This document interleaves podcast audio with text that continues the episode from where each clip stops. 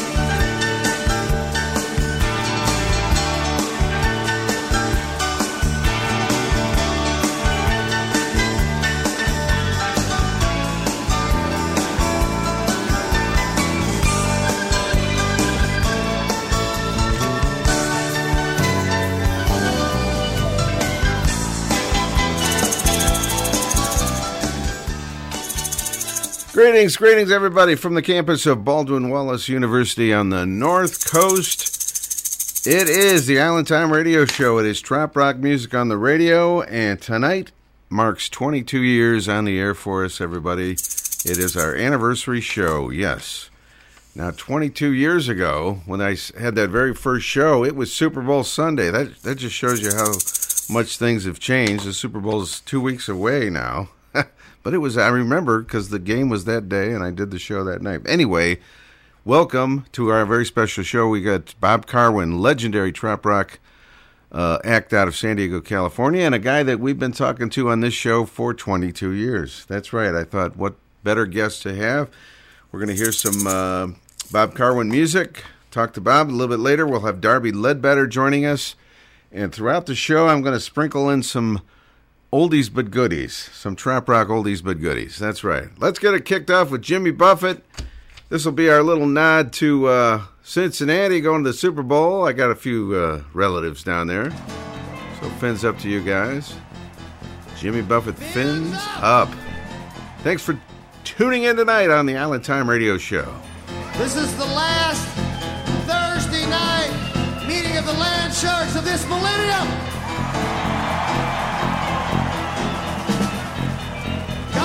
What's going to happen from here.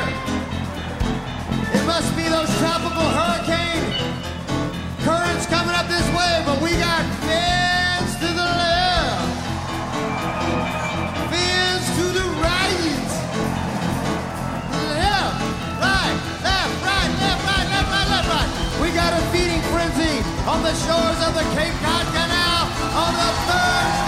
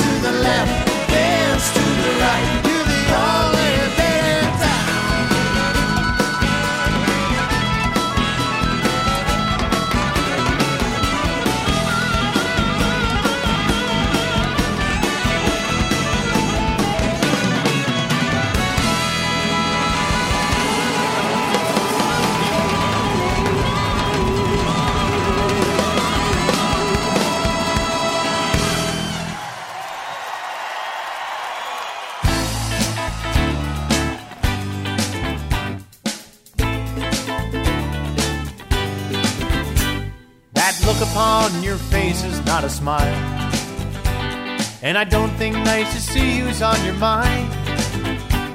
Is it safe to say the end is just beginning? I may be dumb, but I ain't blind. So divide up all the things we own, we'll go our separate ways. What else can I say? I'll take the sunshine, you take the rain. I'll take the good times, you take the pain. There's nothing left between us, and there's no one but to blame. I'll take the sunshine, you take the rain.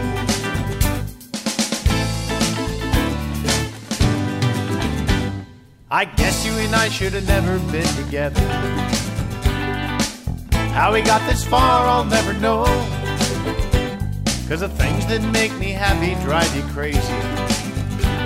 And the love down in your heart died long ago. So you take your things, I'll take mine, if that's how it's gotta be. That's alright with me. I'll take the sunshine, you take the rain. I'll take the good times, you take the pain.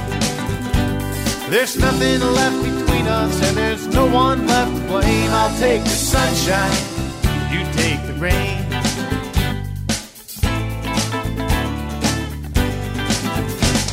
So to find up all the things we own, we'll go our separate ways. What else can I say? I'll take the sunshine, you take the rain. I'll take the good times, you take the pain. I'll take the sunshine, you take the rain. I'll take the good times, you take the pain. I'll take the sunshine, you take the rain. I'll take the good times, you take the pain.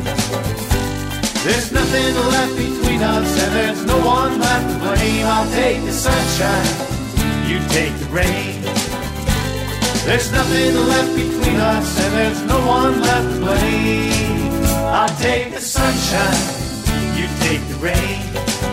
I'll take the sunshine, you take the rain.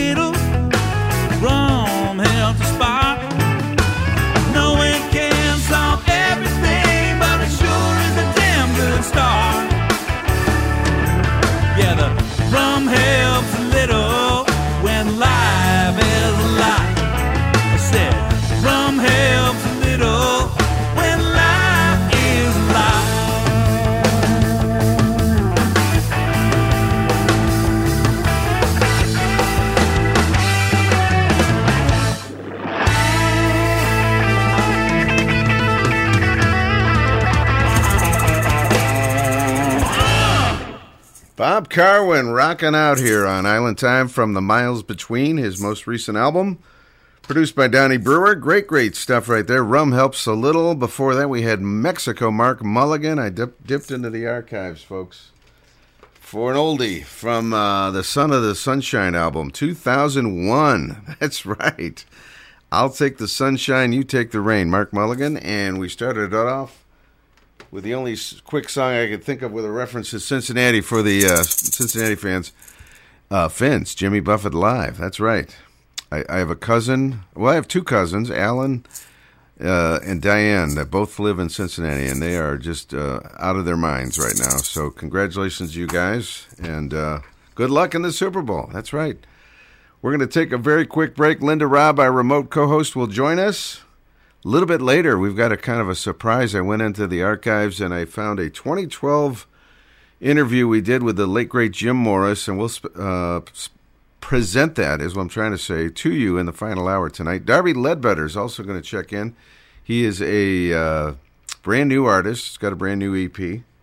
And the legend Bob Karwin will join us right after this quick break. It is Island Time on the Sting. Thanks so much for tuning in. This is Bob Karwin from San Diego, California, and I'm living on Island Time on WBWC 88.3 FM, The Sting. Listen to that young, spry Bob Karwin. I think we recorded that about 20 years ago. And we have on the telephone our remote co host, Linda Robb. Linda, how are you tonight on the anniversary show? Oh, I'm doing great. Happy uh, happy birthday, Island Time Radio Show, and I guess happy anniversary to you. 22 years, DJ. I got the I got the shaker out. I finally got you a shaker, so we both have shakers. Awesome. Yeah. It was a very lonely night 20 years ago. 22 years ago. Uh, it was Super Bowl Sunday, and then I came on the air like at 1 o'clock in the morning, and nobody was listening. But we've had a lot of we've had a lot of fun, and yeah, it's hard to believe 22 years. They've definitely gone by quickly. And what? You've only been late two out of 20, two times out of 22 years, or Yeah, only late to the show twice. Uh, the ones happened two weeks ago, and uh, the other one was a, a car de- or a road detour. But other than that, yeah. Oh, I think on the Fourth of July, the fireworks messed me up once because I was parking in a parking lot with where people were watching fireworks because it was the Fourth of July. so maybe three times. Okay, did you yell at him? what's that? Did you yell at him? Get out of the way! I got to get out. I the way. I know air." it's like trop rock music on the radio for crying out loud. You guys want to watch fireworks? Let's bring on our very special guest. I, I can't remember how many times we've talked to Bob over the years, and one time he was actually here in the studio with us from San Diego. Trop rock legend Bob Karwin is with us. Bob, Happy anniversary, DK. That is fantastic. Look at you. Who knew that they would still let you have a key card all these years? yeah, I know it's amazing. Still, let, it You still have to sneak into the building. You got to climb up the fire escape and find your way in because they keep trying to find new ways to keep you out, don't they? They keep trying to block the card, but you know, I keep I find another way to get in. So yeah, it's amazing. Yeah. I don't think they do security checks there. So. So Good to know. you know Linda Robb, right? Oh, we've met.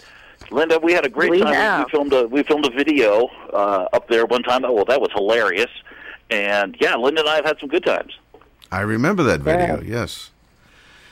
So you're from uh, New York City, which I wasn't 100% sure about. I, I know that you grew up in Boston, and uh, Well, okay. So I'm I'm from Brooklyn Heights, which is not really New York City. So if you look across the Brooklyn Bridge from Manhattan, uh, on the right there's these two towers there, and that's where that's where I was born. Well, not in the buildings, of course, because I don't have a hospital in there. But I, I lived there until I was five, Okay. and then I managed to uh, convince my parents to move to Boston, which any five-year-old would normally do. Really? And then I grew up in Boston, Massachusetts. So that was fantastic. I went to I went to PS eight in Brooklyn Heights, New York, for uh, my early schooling. Do you ever go back to visit? Never. Never. Try not to. yeah. New York New York is not my favorite place in the world and Yeah. uh as long as I don't go back there I'm I'm good to go. No, I I, I I'm, my wife really likes it. I'm not a big fan. I I grew up in Boston and that's my kind of city. I like things a little bit uh dirtier and grungier. Okay, I've been to both, and I enjoyed both of them. Boston, of course, uh, you became a big Red Sox fan, a big J. Geils band fan. Growing up? Oh, the mighty J. Geils band. So when I when I grew up, I grew up uh, in the '70s in Boston, which was a golden era for the Red Sox. I mean, it was it was Jim Rice, it was Fred Lynn, it was Rick. I could still probably name the starting lineup for Sure. the Boston Red Sox from 1973 to 1978. And it was a, just a great. The Celtics were there. It was just a tremendous time. Nobody won anything, but it was just a great time. And I, I'm so glad it was. It was a great place to be from. Like I wouldn't want to live there now because I'm in San Diego and it's 55 degrees outside my house right now. So I'll take that over Boston any day. 55. Did you ever did you ever go to Cheers before it was a TV show? Bull and Finch Pub. Yeah. that's what it was called. It's before they changed the name to Cheers. No, because uh, I, let's see. When I left Boston, I was 22 years old, and I couldn't afford drinks in that place. Oh, really? It was expensive. Yeah, you know, it was, it, well, as I was leaving town, it was a tourist area there, so I wasn't able. I wasn't able to get in there. I had connections all over town. I was a bouncer in Faneuil Hall Marketplace and all kinds of other bars and stuff all over town, but nobody I knew worked there, so I couldn't get in there until I was 21. And by the time I was, it was just too big a line and too expensive. I liked a place where it was a dollar a pitcher. okay. I went there as a tourist in the in the 2000s. And you're a big guy. I could see you being a bouncer. I, I didn't know that. Oh man, you. it was the greatest time of my life. I could go into any bar in the city, and I'd know somebody there from the the inter bouncer connection. It was fantastic. All right, go ahead. Linda's got something for you. So, Bob, what came first, the musician or the lawyer? what came first? Well, I started music when I was in middle school, uh, and I was a little young to be a lawyer at the point at the time. So, but I was terrible at it. So, yeah, I, I was a good lawyer before I was a good musician, but I was a bad musician before I was a good lawyer. How about that? There we go. That's a good answer. I've got tapes. Yeah, once in a while, I've got I've got cassettes of stuff that I recorded on my home four track when I was in high school. And I'm just looking at that thing going. I used to send it out and try to get gigs places, and I listen to that thing going. I cannot believe I sent this out to people. It's hilarious, but I haven't I haven't deleted it. Just listen to that promo that you played. Man, that's a different guy altogether. And just listening to these tapes, I was, oh, I'm so proud of this stuff. All that I'm sending it out there. I'm going to go get gigs, and I can't believe anybody ever hired me to play anywhere based on that stuff. And we've DK had that too. Remember that one you let me listen to? Didn't you play it on the air, DK, what, like a long time ago? When oh, your one of my, voice sounded of- like you were like 15 year old girl or something. yeah, it was a commercial for ce- this new thing called cell phones in the early '80s. Yeah, I was about 23 or four. Yeah, that was a good one. So, so uh, Bob's uh, then he started uh, recording. I know this for sure. I'm pretty sure the first album you sent me was your first album, right? It was, yeah. It was, I forget what the, the name of it was, but it was it was one that I burned myself on my computer at home, and I printed the labels on my own computer, and I did it in black and white because it was too expensive to print in color, thinking I was going to sell more than five of them. and uh, you know, half of the CDs didn't work because the paper labels were too thick for people's computers to Yeah. put it in there. Oh, it Yeah. was hilarious. Yeah, And uh, that. it, yeah, it's come a long way since then. indeed. So we've done the the, the new album, uh, The Miles Between, that you played that song from, produced by Donnie Brewer, was my ninth album. Can you believe that? There's there is a reason for me to release nine albums. I don't know what that reason is, but I've done it. Uh, I call it despite popular demand. I'm back. Excellent. Yes, we have watched it happen. Uh, all nine of them over the years, and I love this new one. By the way, great, great stuff. Thank you, thank you. It was it was amazing. We recorded it in Donnie's Winnebago. So Donnie released a CD called the Winnebago tapes, and that was the very Winnebago that his studio was in. And so, like, there was one time we had to pause the recording of the vocals because it was raining, and it was just Okay. blasting all over the roof of the Winnebago. So we had to wait till the rain stopped down in Texas. But we had a great time doing it. It's it's it's the album I've been trying to make for 20 years. And it's a great cover. Uh, for those who have not seen the cover, uh, where did you take this shot? So there's uh, a city called Kemah, Texas, which Oh. is kind of ground zero. That's where T-Bone Tom's is. Sure, yeah. yeah. And yeah, you've heard you've heard Jerry Diaz's song by T-Bone Tom's. Everybody plays down there. And down the street from there, in a city called Bacliff, is an RV park, and that's where uh, Donnie and Michelle were posted up for a while. Driving back and forth, uh, John and Peggy Wright let me stay at their place, and I got to crash at their place for the weekend while I came down to do some recording. And driving back and forth, there was this blown out bus sitting in a parking lot that I'm sure nobody had noticed for many, many years. And I thought that is the coolest look. It was like the Partridge Family bus, but there's a giant octopus on the side. That's fantastic for me. So I pulled Donnie over there. I said, "We got to look at this thing." He said, "Great." Whipped out the camera. We started taking pictures, and then he did the rest of the magic from there. So it's it was it was such a cool it's such a cool thing that nobody has seen this thing move for many many years. And we put it on the cover, and I don't think they know. We didn't ask permission, that's for sure.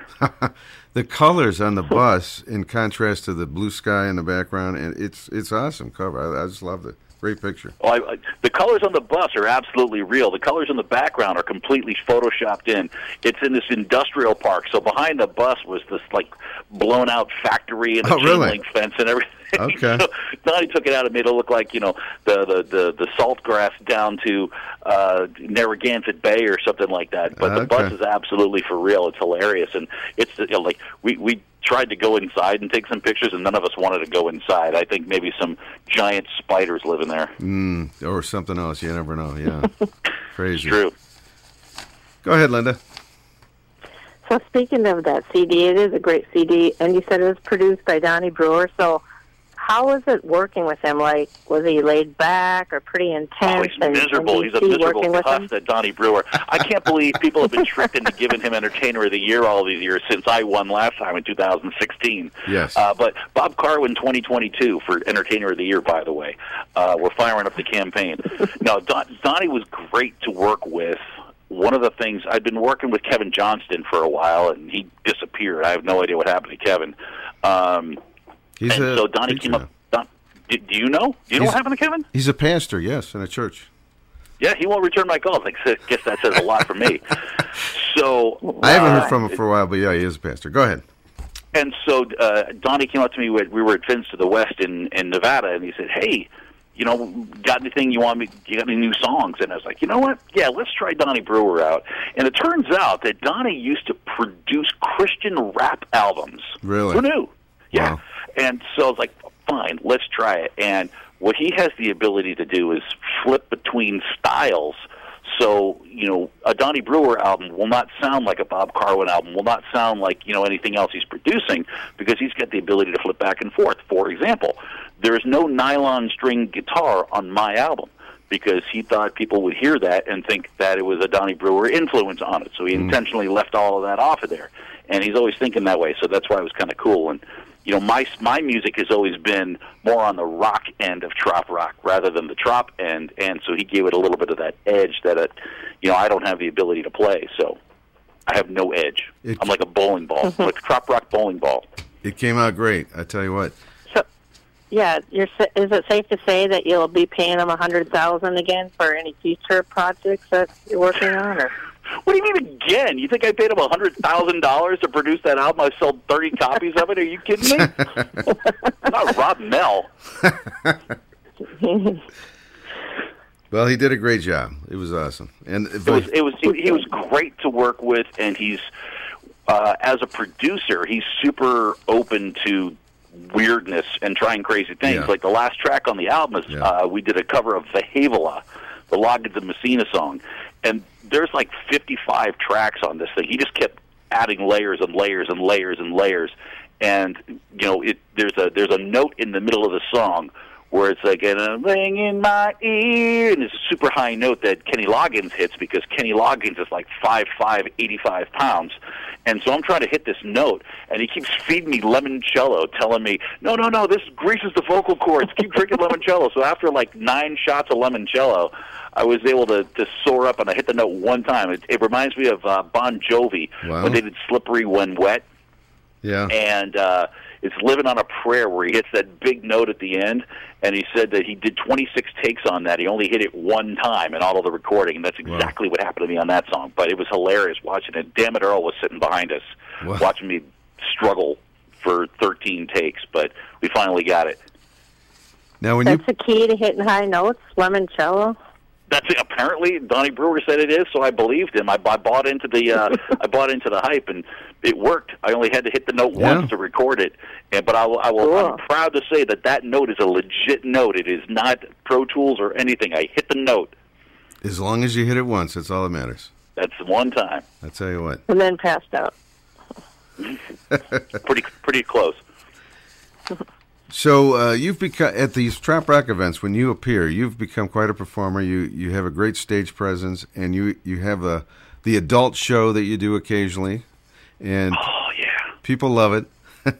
and I have yet to. By the way, I have yet to have a conversation with Ray Fogg. So I went and saw Ray Fogg one time at Put In Bay, and he does a show very similar to mine, different material, but Yeah. the same tone. And uh, I would love, I would love to t- have the opportunity to do a show with him one time. That'd be that'd be fantastic. So next time, next time you guys are in Put In Bay, let me know. I might stop up there, and maybe you can introduce us.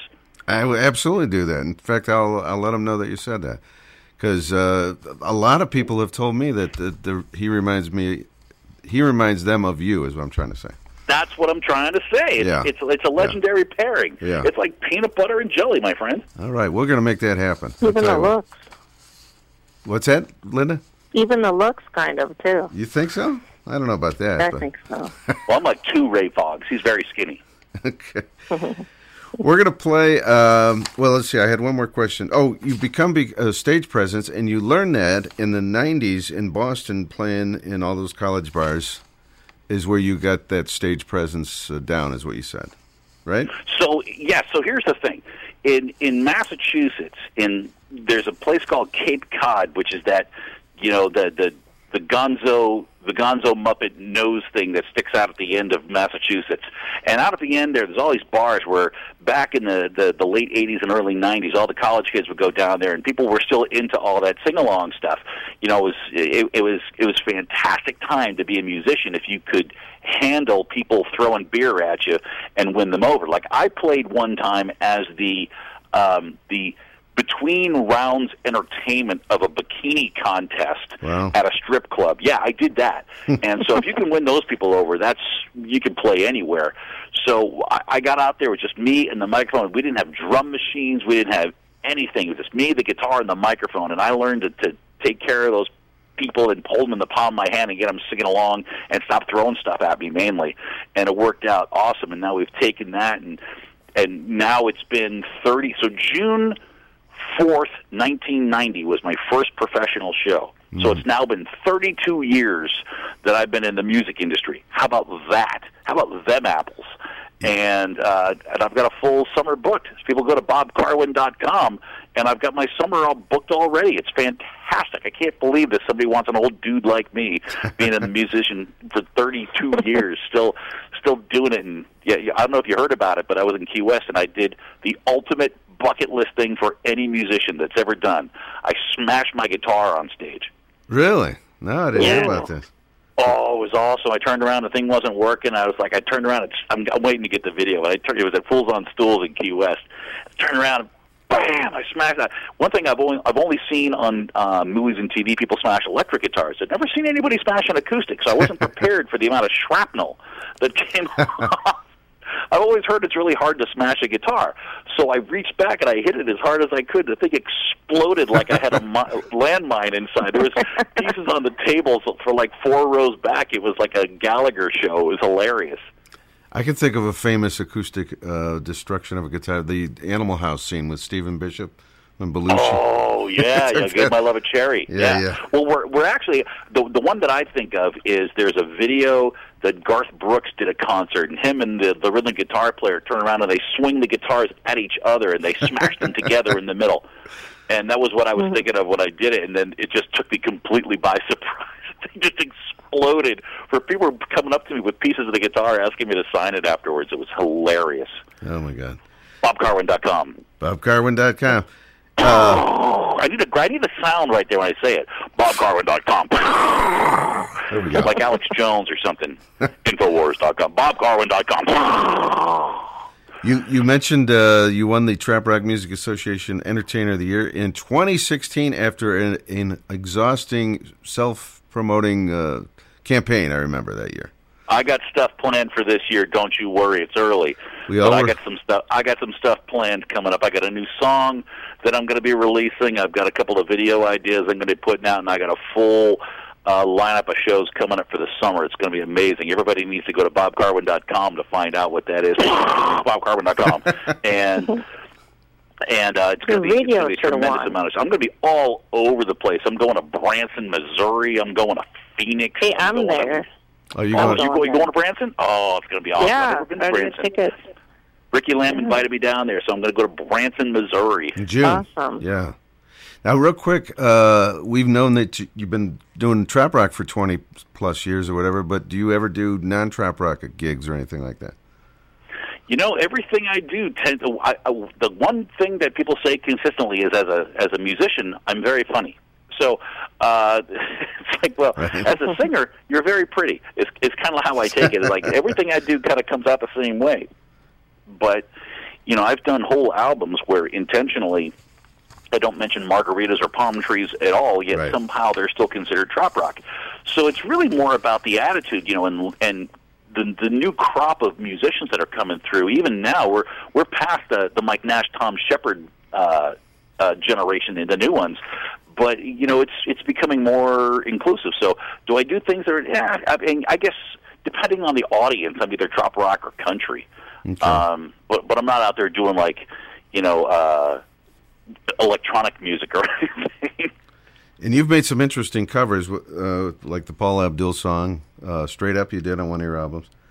awesome. It's the only. By the way, I have nine albums out. All of them are on uh, now. Apple Music was iTunes. Nine albums. I've gotten one person wrote a review on all of my nine Is albums. that right? one review, and that person wrote it about my uh, re- of my version of "Straight Up" by Paula Abdul, and said, "This guy straight up ruined this song for me." It's the only review I've got. That's hilarious. All right, Bob, we're we've got pretty much the whole collection with me here tonight. We're going to play a couple of Linda Robb uh, special requests, and then we're going to Mm-hmm. turn the table. Since it's the anniversary show, sometimes Linda will interview me, but since you're with us, we're going to have you uh, ask me a couple questions for the anniversary show. Oh man, I got to put on my my DJ. hey, welcome everybody. Welcome to Island Time with BK. there we go. Perfect. so, so Linda wants to hear "Shiny Locomotion," uh, "Locomotive" Locomotive. from "In Spite of It All," going back to Oh, 2006. classic. And then pen to paper from the uh, reinventing the wheel album. So let's we're going to do those now, and we will continue this in just a moment. Can't wait. Bob Karwin, Mr. Trop Rock from San Diego, is our special guest tonight on our anniversary show on Island Time.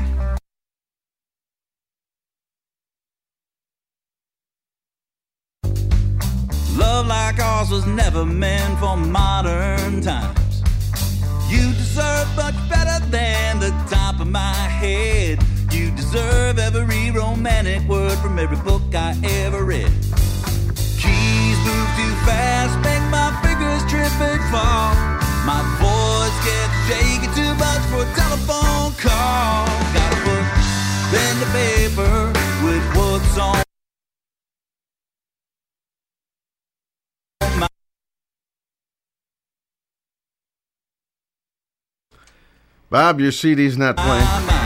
Your CD's getting stuck. I might have to play a different song. Let me see. My fault. You guys there? It's that thick paper. uh, what's that? It's that thick paper It's that cover pen, that he pen to paper. No, actually, this is a more recent album. This should be playing How fine. dare you? That is professionally professionally made. I, I would get that, that machine cleaned. All right, I will find. I will Maybe find. play- Who it still plays CDs? I know. I'm still playing CDs. I know. I'm Mr. Old School here. But uh, is old school. let's uh, let's chat here. We'll we'll play the song in a little bit here. I might have uh, pen to paper on something else. Anyway, go ahead, Linda and Bob. You guys. Is it time for Island Time with BK? Yes, it is. This is Island Time with BK. Island. I needed my own theme song. Island Time with BK. Island Time with BK. All right, it's great to have you here. Welcome to Island Time. I'm your host Bob Carwood, and my co-host Linda Robb. Say hi, Linda. Hey, DK, how's it going? Somebody Thanks wake up Linda, us. please. Hey, our guest tonight is Dennis King, DK, former host of Island Time and future host of Island Time. Uh, we've got a few questions for you here. By the way, DK, great. Thanks for making the time to come out tonight in the snowstorm. Really appreciate it. Um, hey, uh, the question I've always wanted to ask you what is the origin of the tiny maracas? Oh, the shaker, you mean? Oh, well, I didn't realize there was a technical term for it. Yeah. so in, in English, I guess uh, maraca is Spanish for shaker. Is that what it means?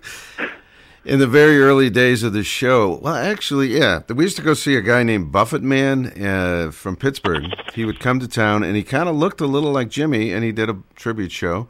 And um, Corona at the time was doing a heavy promotion where uh, they were handing out all these freebies, and uh, a couple of them were these maracas. And then my buddy Giddy Up Dave, uh, who goes up to Put-in-Bay, he's got a boat up there. He started making his own maracas that sounded even better. Anyway, the next thing I know, uh, Amo and I, you know, Amo was on the show for many, for a few years anyway, Oh, yeah. and we both started bringing the shakers on the show, and we just started using them, and then it became second nature after a while. So that's that's how. it was a freebie. That's good. So you started out with free stuff, and you were exploiting it, hoping to get more free stuff. That makes complete sense. There you go.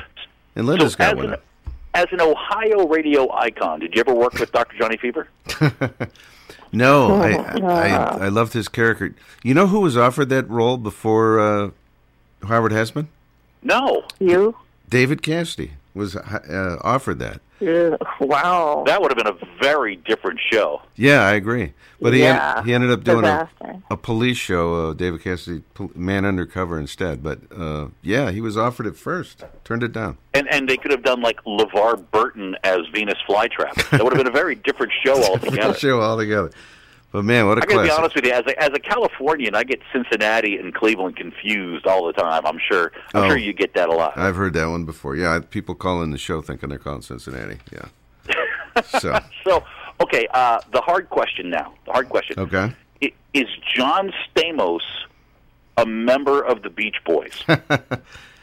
Uh, not technically, but uh, he guests very often, and uh, basically, it, the short, the long story short is he was a huge uh, Beach Boy fan growing up, and obviously, when he had a hit show like Full House and so forth, he uh, made that known to uh, Mike Love and the band, uh, the touring band, And Mike Love loved the idea of having him kind of come on stage. You know, we got a TV star. The girls are going to love this, and uh, so he started doing a lot of the shows playing drums.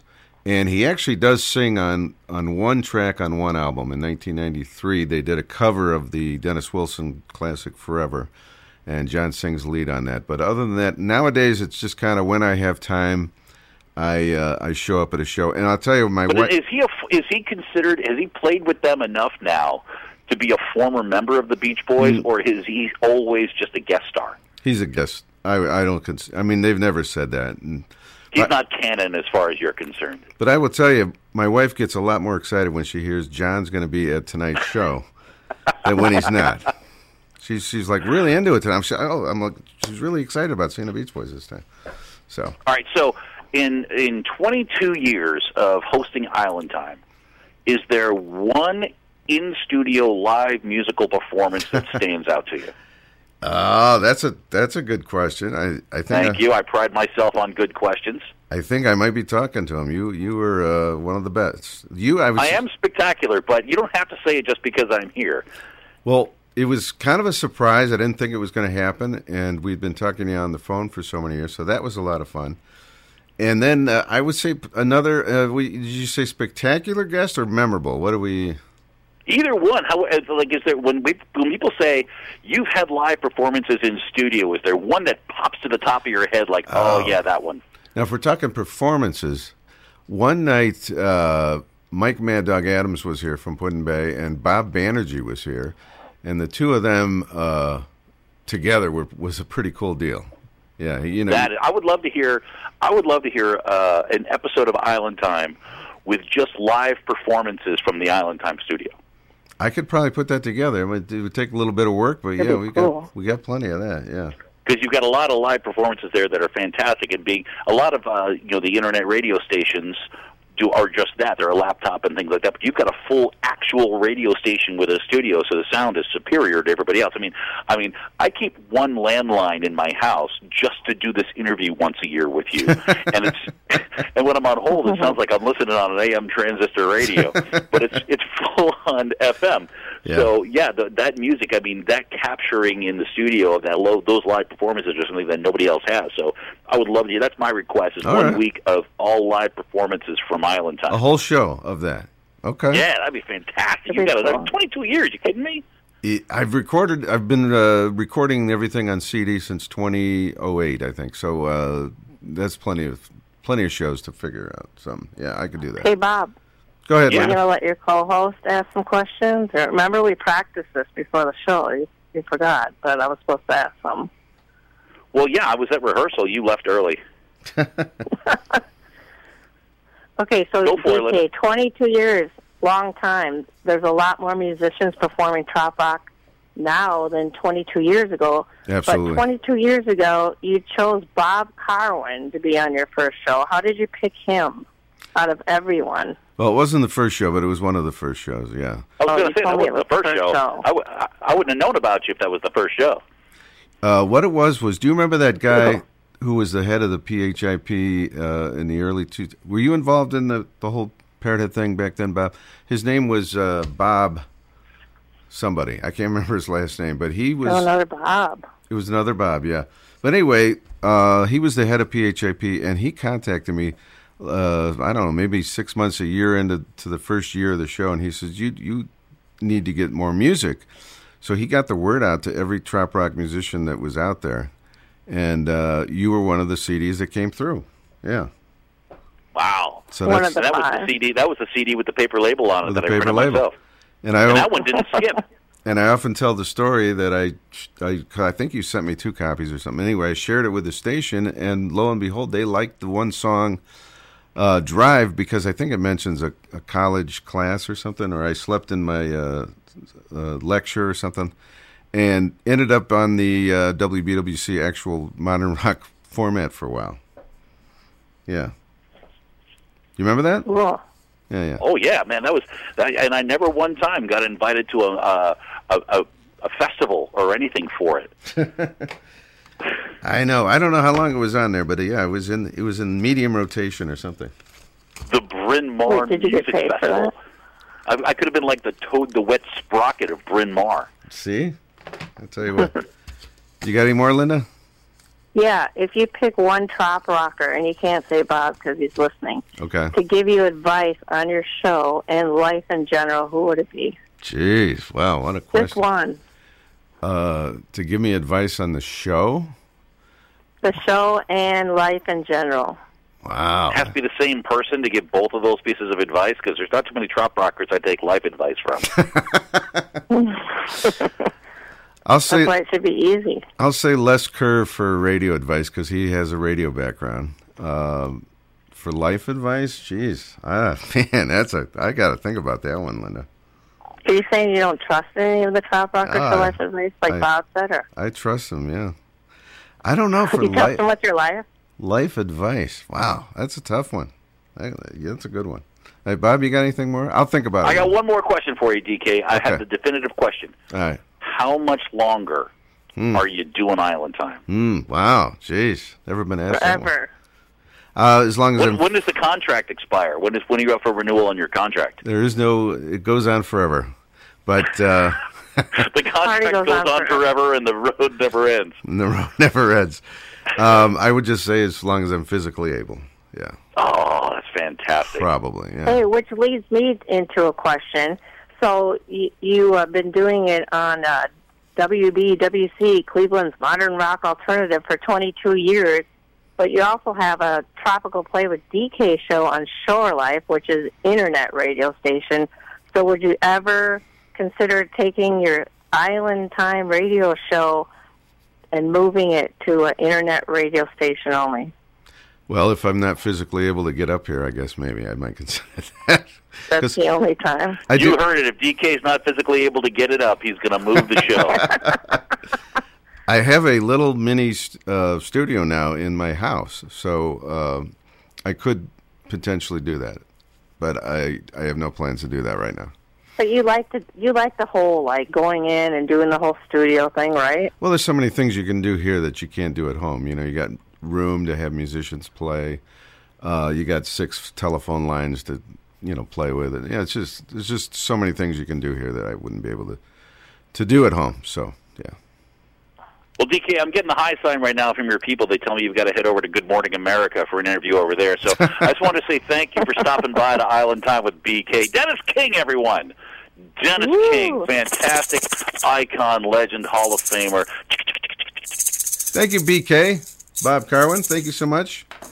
Always a pleasure. Linda, always a pleasure sharing the airwaves with you. You guys, fantastic show, fantastic time. See you in another 22 years. BobKarwin.com. Oh. BobKarwin.com. BobKarwin.com. Fins up, my friend, and thank you, Linda. We'll talk again in, in a few minutes. All right. Let's get one more in here. This is from Bob Karwin. It is Vahevala, the, uh, re- the cover version of the Loggins Messina. I'm thinking about when I was a sailor. Spend my time on the open seas. When we'd stay off the coast of Jamaica. I secretly steal ashore. The natives were waiting for the boy with the laser soul to sing with the sailor.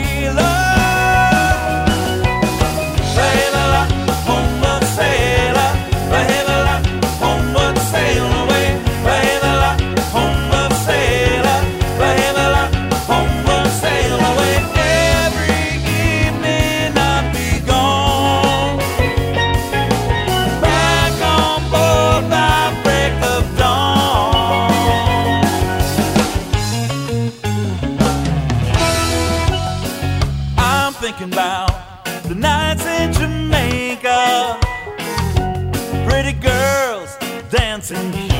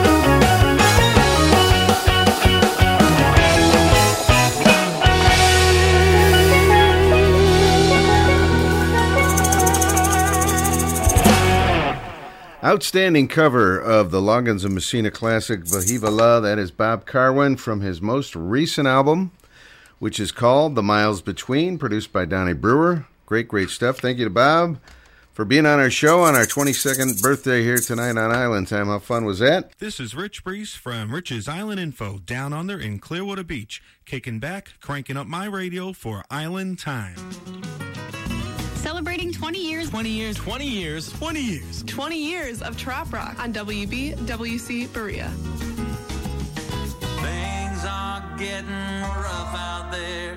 Economy is pretty bad. Spend most of my time looking for a job since I lost the one I had. I need something to turn it around, and I know just where to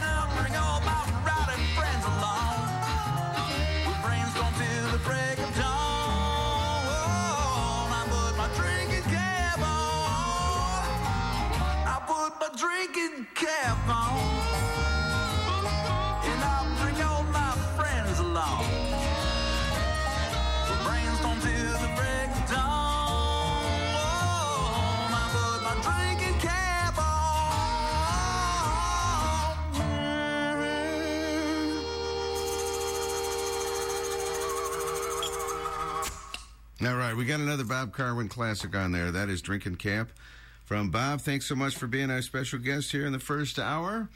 We're going to give them away right now. We've got a copy of Bob's brand new CD. It's about a year or so old now. It's called The Miles Between, produced by Donnie Brewer. It's got uh, 13 great tracks on there, including that great cover of Vahevala. And we've got the brand new eight song EP from Darby Ledbetter, Living Free and Living Loving Life. 440 826 7846. 440 826 7846 to win both of those CDs. 440 826 7846. It's time for an 88.3 FM giveaway. Dial in and be the selected caller at 440-826-STING. That's 440-826-7846. Participants are ineligible to win for 30 days after an event they have won tickets for.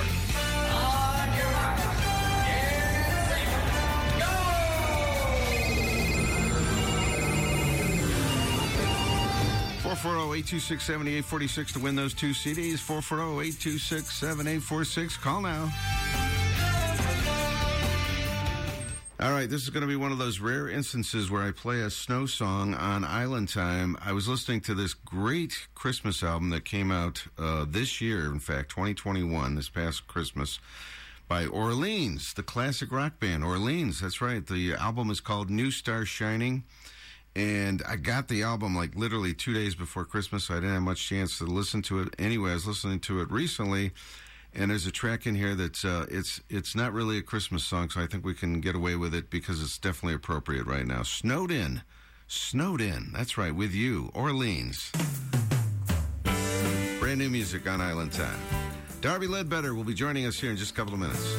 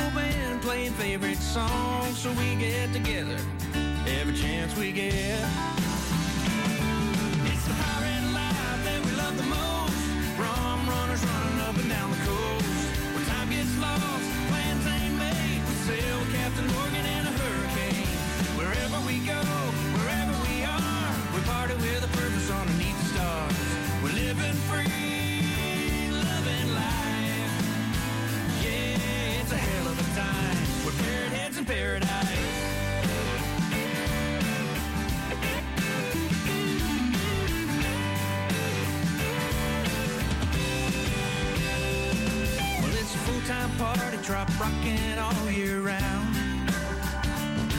We flock from coast to coast and town to town. It's a guaranteed good time. We wouldn't trade,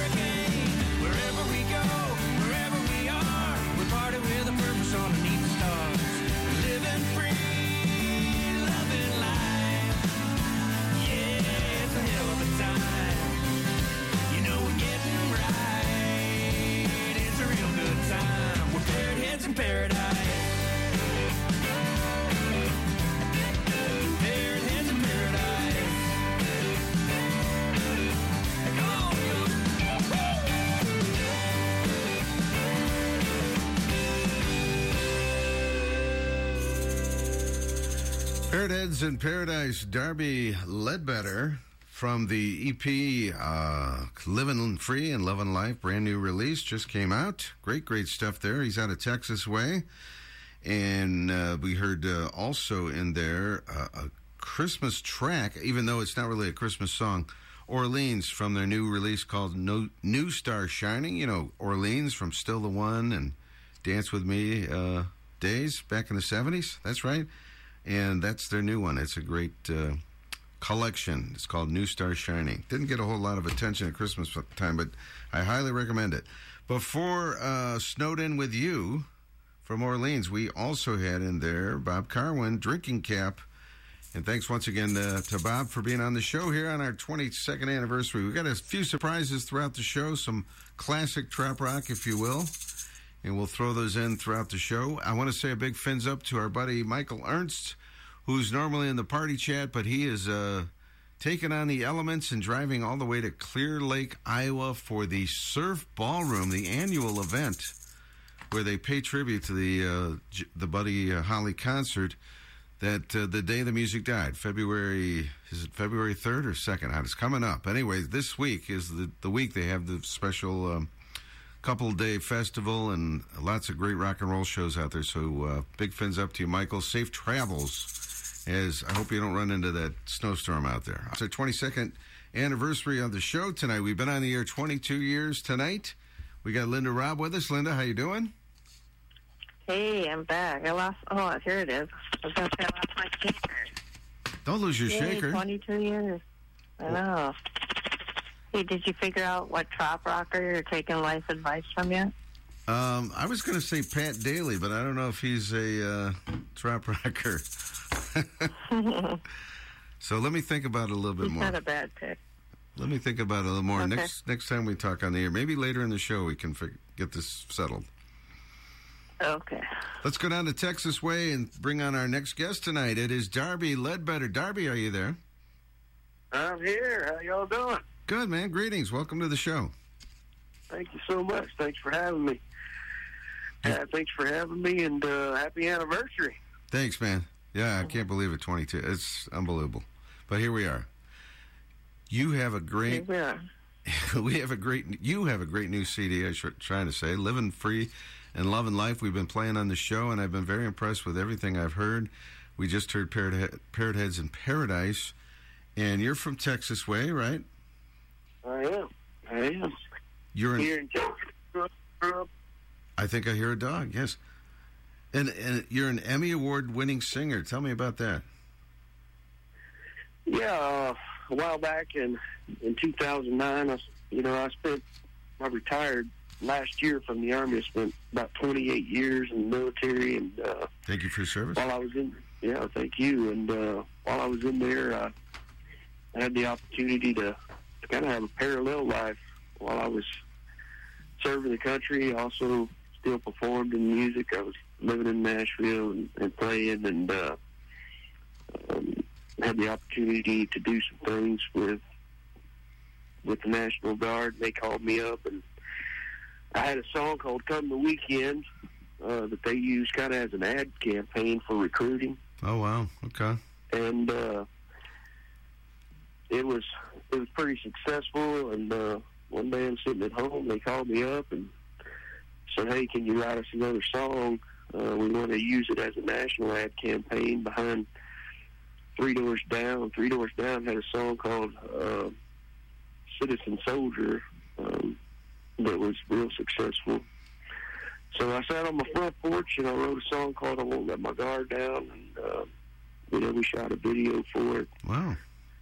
And uh, it was advertised. They used it as a national ad campaign, and it was in movie theaters and played before movies on all across the nation. And then uh, about a, about a year later, we got uh, I was up in National Harbor, Maryland, playing a, a show, and uh, actually for the National Guard, I was up there doing doing one of their things just before I deployed to Iraq.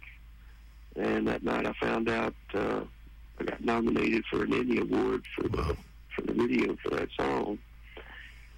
And then about three weeks later, I was on the night. Actually, the night I was headed to Iraq uh, was the night of the award show. So my wife went and I did. And uh, when I got to I- when I got to Ireland about three o'clock in the morning to, to call my wife to let her know I was halfway to Iraq, she said, "Honey, you won." Wow. and uh yeah so that's how it came about. And uh you know it was a real honor you know to to win that. And and uh to have that song be you never really know as a songwriter uh if your music's going to speak or not. It's art. You throw it out there and, and hope people love it. And uh and still today you know first responders and, and military folks um have used that uh, and I still do a lot of work with veterans and first responders, helping raising money and and uh, doing charity work for for veterans and their families and first responders like that. So the song has really been been good to us and, and good good to help help benefit others as well. So it's been a, a real humbling humbling experience.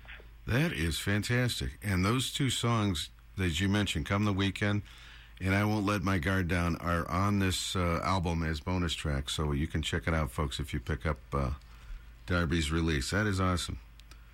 Linda, go ahead. Yeah. Hi, Darby. So uh, you have quite the variety of songs, kind of the tropical songs and obviously military songs and whatnot. How do you go about deciding um, when you're writing songs what to write about? Well, uh, sometimes the song chooses you. Yeah.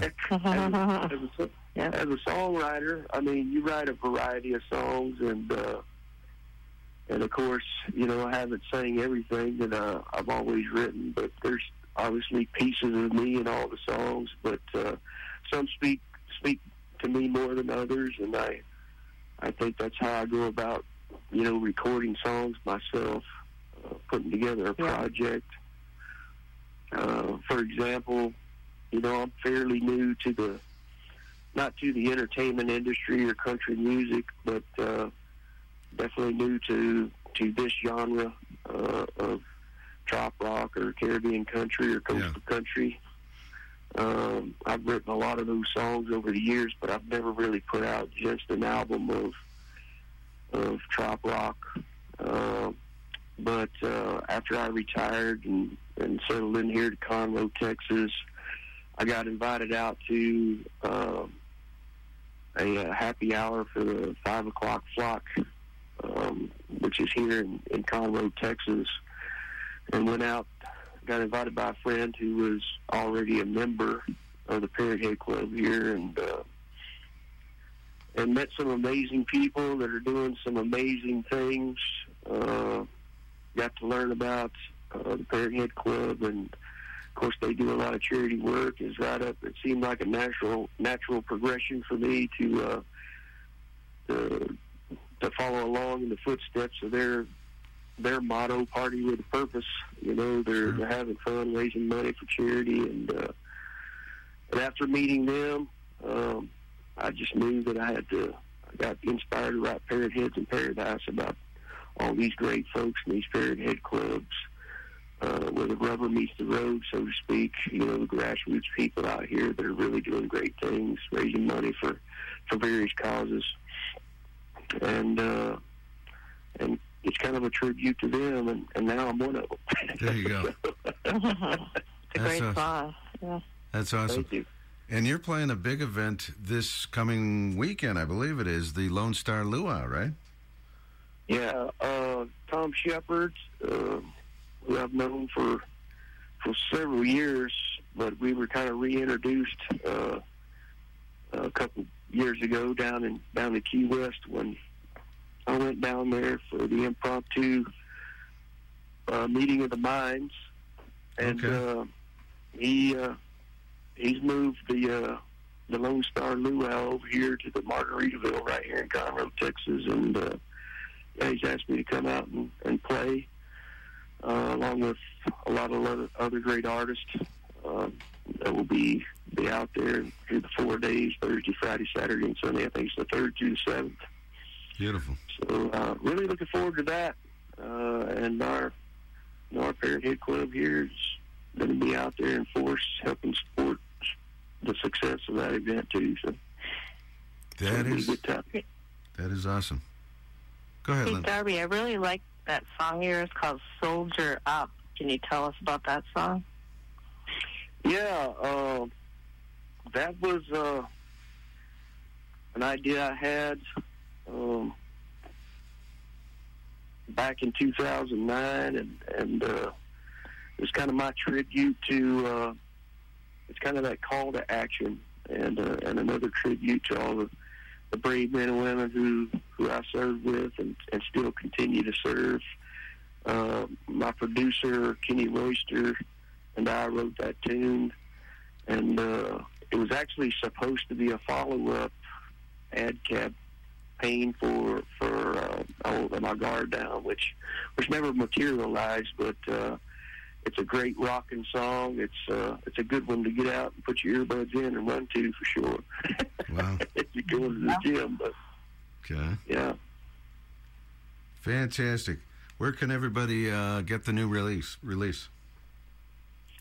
Well, whatever your favorite platform is, um, iTunes, uh, Spotify, YouTube, whatever your platform is, it's available everywhere online. Okay. Um, um, I uh, I have a few CDs printed, um, but you know most people use those platforms these days, so it's it's really available online. Yeah. You can go uh, obviously visit my website darbyledbetter.com to find out more about it. But uh, We still love CDs here Hey, at I- Island Time. So go ahead, Linda. I didn't ask him about his name. So your name is R- Darby. It's very original. It's a cool name. Is is that your real name? And if it is, did your how did your parents decide on that? Well, it is my real name, and uh, Never know. yeah, uh, my mom actually told me uh, that I was named after an actress, Kim Darby. Uh, she used to, uh, I guess she was an actress in the '60s and '70s, and little bit through the '80s. She used to, uh, she used to uh, frequent the Love Boat quite a bit. so, uh, That does sound yeah, familiar. Yeah. Yeah. her- her- so I was I was named after her, from my understanding. So Here we go. Yeah. We we I have like it. we have a uh, mutual friend. I noticed one of the co-writers was Tim Campbell on one of your songs. We know Tim really well. yeah, man, I love I love this guy. I mean, we become really good friends. He was uh, one of the first artists I met down uh, a couple years ago at the uh, meeting at the mines. Uh, of course, he's a um, you know fellow military guy, and his and his wife Patty. Um, and and I he was on stage singing, and he's such a funny guy and has Yeah. such a stage presence. And uh, actually, I guess he's a he's a little bit of credit too. I got in this while he was on stage singing. I had an idea for a song uh, that I thought would be great for him, and uh, invited him to come to Texas. And and finally, Patty kicked him out of the house and sent him down here for a few days. And uh, we we started a, a song in Key West called "Something to Do with a Beer." Oh, okay. uh, of course, he recorded it, and uh, of course, I did my version and put it on this record because I love it too. But uh, it's done really well for him. It's it's been a hit on Trop Rock Radio for him, and I'm, I'm super proud of him for that. But uh, we also sat down and wrote wrote a few others on this record, Heads in Paradise, and uh, catching up on slowing down. So uh, it's been really great to you know, besides the music and everything else, it's it's always great to meet uh, great people, and and I'm honored to call them my friend. That is awesome. Well, it's a really cool uh, release. We we like it. Great songwriting, great songs on here. And do you have uh, future plans to do, to do more tropical things? Oh yeah, oh yeah, we're we're still writing the tunes, and uh, I've met a lot of other great trop rock artists. Justin Touche uh, is new to the genre as well, another military guy. Okay. uh, myself and and him and Tim Campbell played at Little Key West on our way back from the meeting of the mind. Okay. I know where that's uh, at. Justin, yeah, Justin came up here and uh, we've already been writing some some new tunes as well, and uh, looking forward to writing writing a lot more and put some more great music out there, hopefully. So. Excellent. Linda, you got anything else? Uh, no, other than that, I need to make it to that little Key West because I haven't yet, and it looks awesome. It does look fun. oh, it's, it's yeah, it's a great place. It is a wonderful place and a beautiful, beautiful venue, and it looks just like Key West. if you Yeah. ever get a chance, so I You can highly even, recommend. even go inside the bars right there at their at their uh, venue. That's awesome. Yeah. Well, Darby, it's been a pleasure uh, talking to you. You're a great addition to Trop Rock Music. Check out his album, everybody. It's called Living Free and Loving Life. Darby Ledbetter from Texas Way. And uh, have a great weekend uh, at Lone Star Luau. Y'all too. Once again, thanks for having me on. Thanks for playing the music, and uh, thanks uh, everybody out there listening to Island Time Radio. DK Linda, appreciate you. Thank you. Thank you, Darby. and the website. fun, Darby. The website I forgot to mention is darbyledbetter.com. Fins up to you. Thanks, Darby, and thank you, Linda. Yep, bye. This is, the, this is the song that uh, Linda really liked a lot and uh, requested it tonight. My Pirate Soul from Darby Ledbetter on the brand new album. We're also going to play that track we talked about, the uh, I Won't Let My Guard Down, here in a moment on Island Time tonight.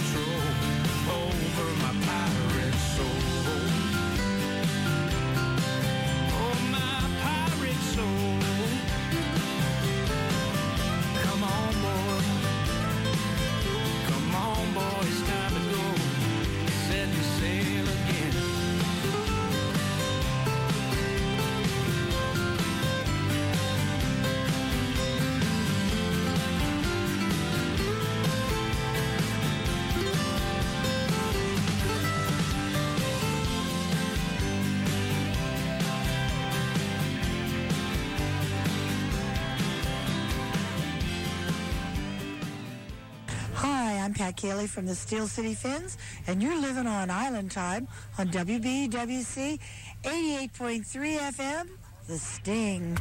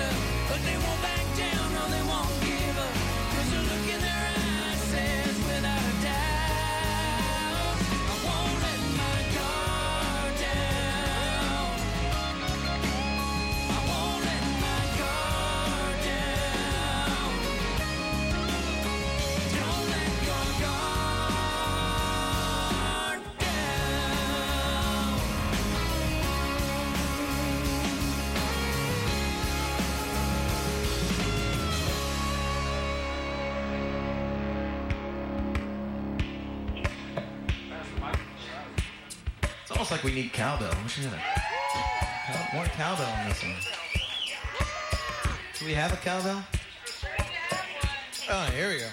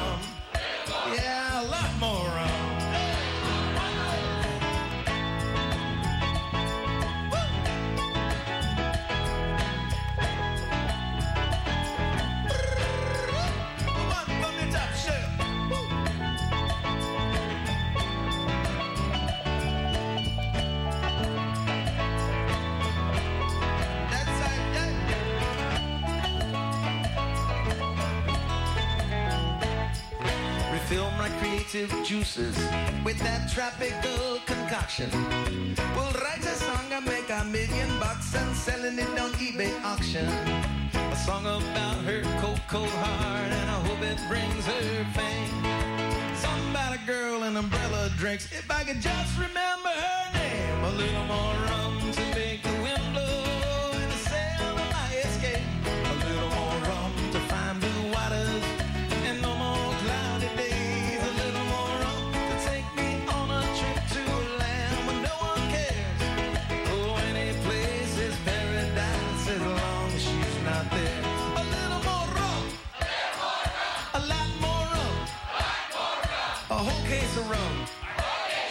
railing round.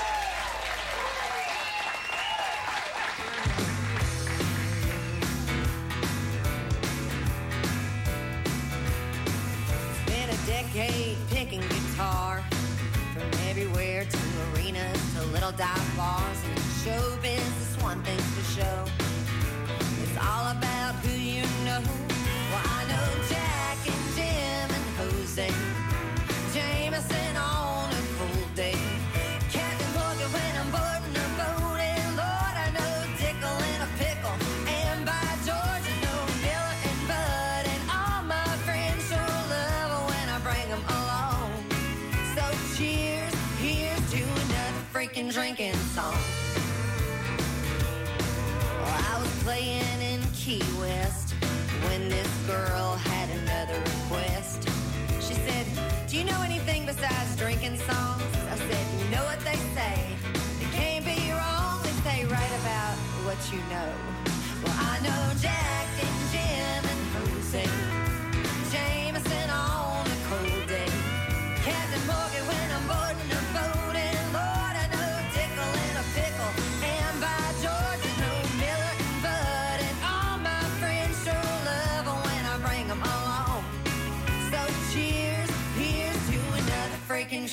songs. Well, I ain't no politician, but I'm out on a mission pretty well conditioned to make fast friends who stand by to the end, especially when I'm fishing. Well, I know Corona and Dos Equis, metamorphosis.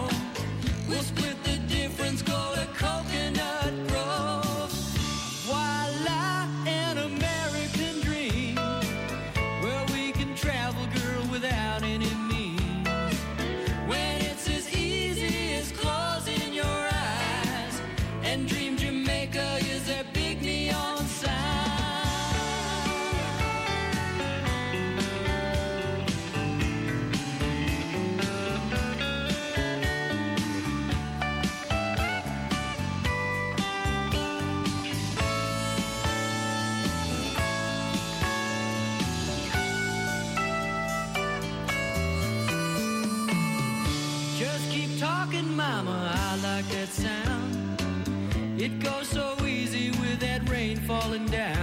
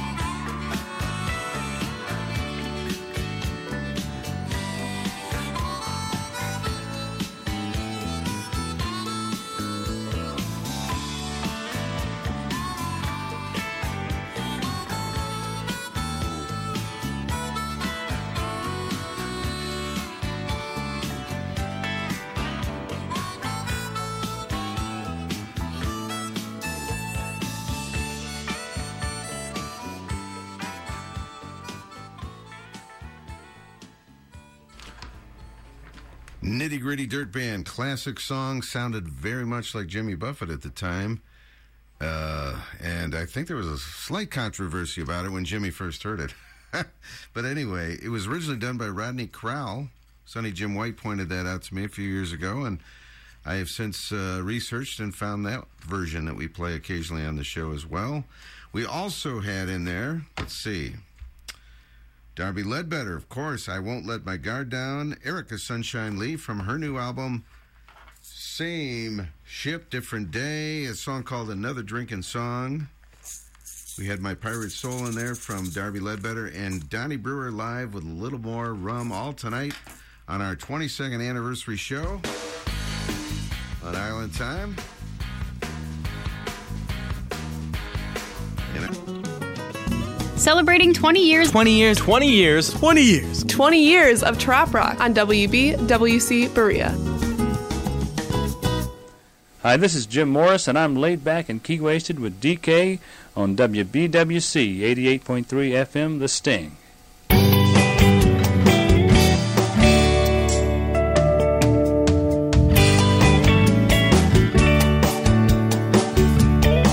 A night of drinks and conversation, a few good friends and me. Life explored with old Doc Ford and the gang at Cabbage Key. Falling stars streaked across the night, slicing like a knife. Daylight sneaked across the sky, and the world just came to life.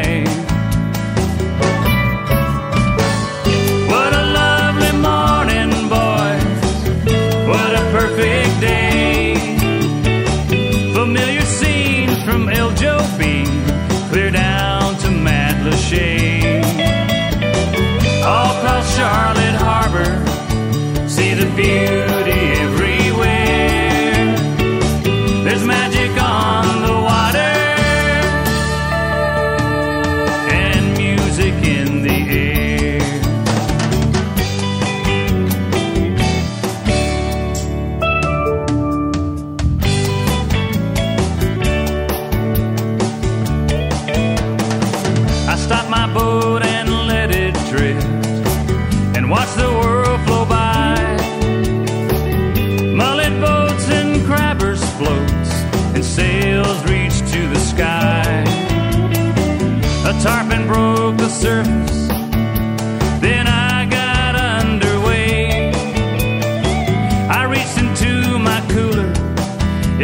to celebrate the day.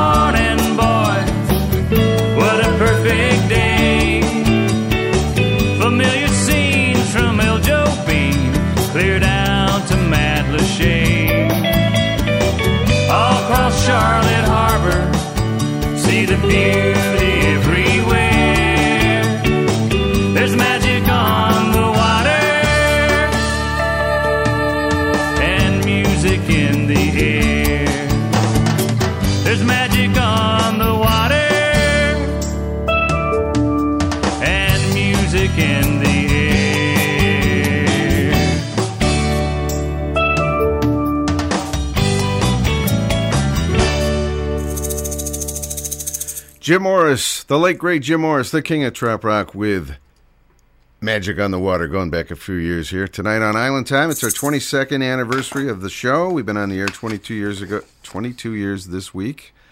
And uh, we are presenting a very special interview here. I uh, was going through the archives of some past shows. Uh, we've recorded the shows for many years, and I found a Jim Morris interview. I said, wow, this would be cool to play on the show.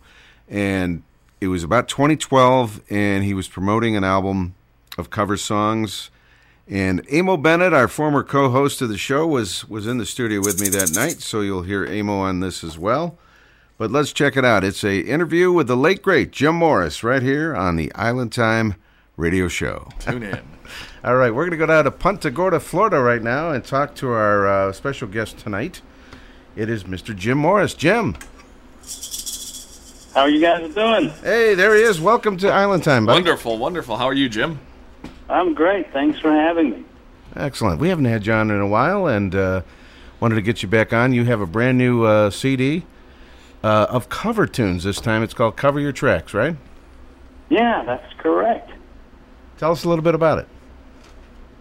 Well, it's, it's yeah. I've, I've always wanted to do a project like this, and this just kind of happened by accident. I, I was intending to take the year off from doing any recording, and um, I I didn't. I wanted to spend a little bit more time writing before I did another CD, and I'm just so busy with you know the business end of everything, and a lot of projects were piling up that I wanted to get get finished, and so it's kind of it's kind of hard sometimes to do both. You know, do all the traveling and all the business stuff, and then try to find time for um, for writing. So the last few years, I've just sort of you know taken taken a week and and sat down and you know put the, the nose to the grindstone and cranked out some songs, and I didn't want to do that again, and so I wasn't gonna gonna record, and then uh, just by chance uh, Eric Ellis, who plays for me, was was going to be in Nashville to do some recording, and so he and and Dave Murphy, who also plays for me, were going to be up there,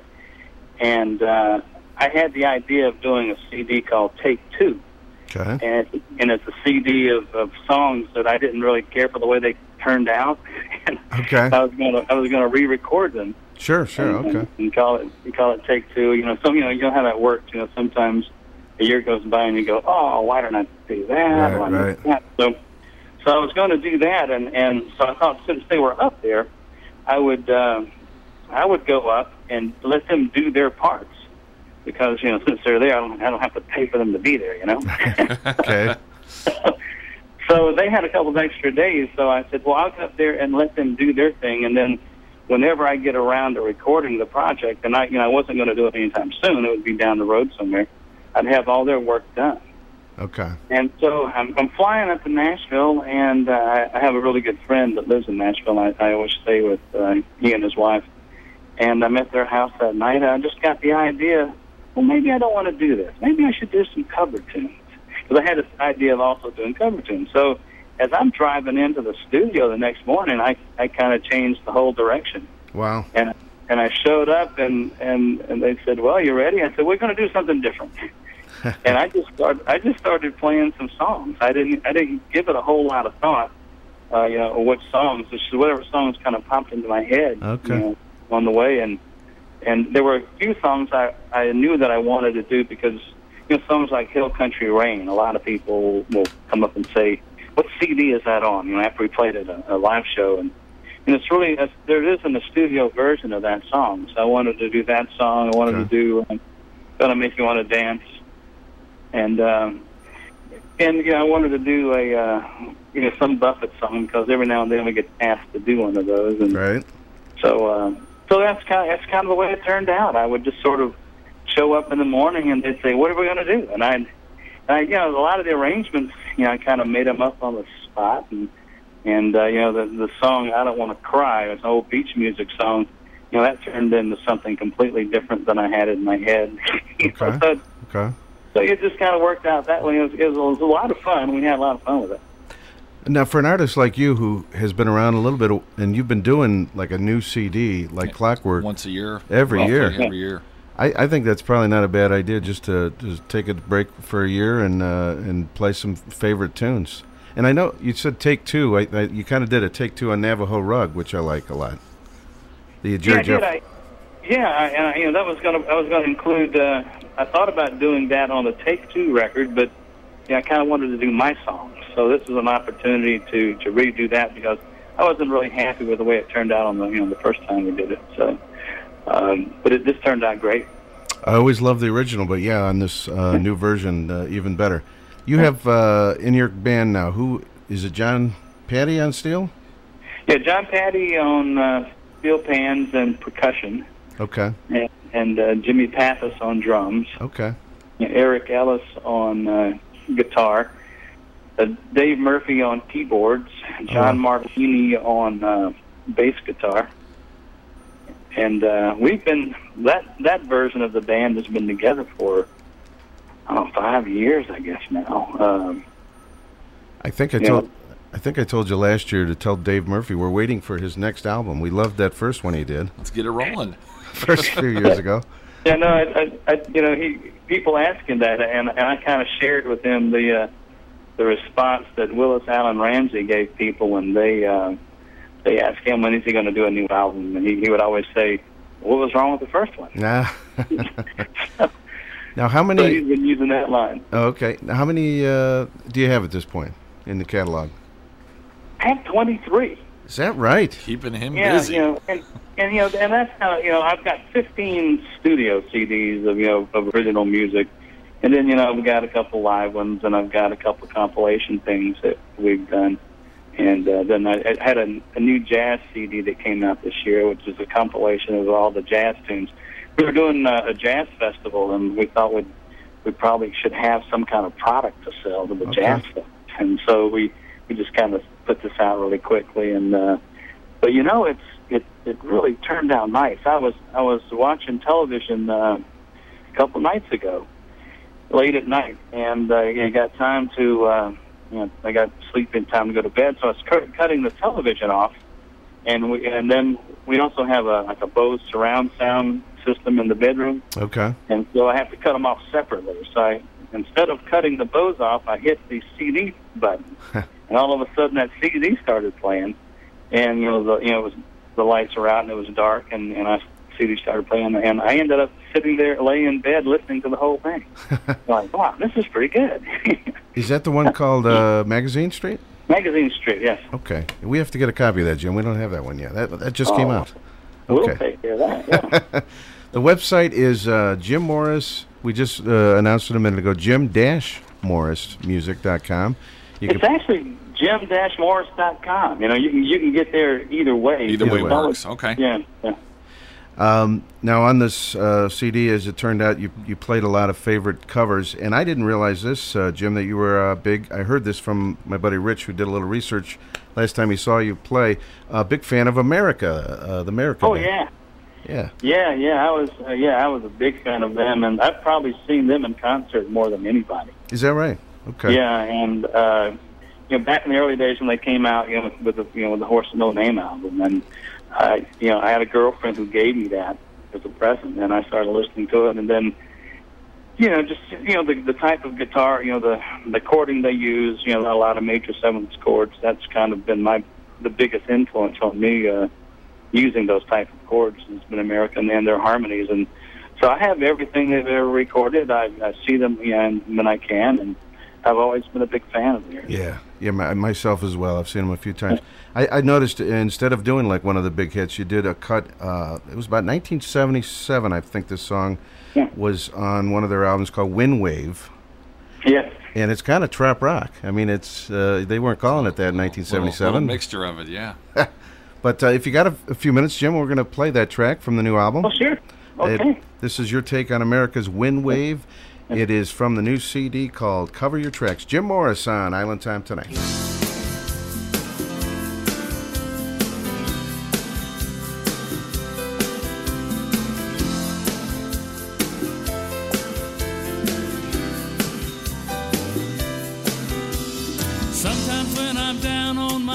Feeling dizzy, my mind reels back to those days in the city. When early in the morning, take a trip, it's so pretty, I could never understand why it wasn't so grand.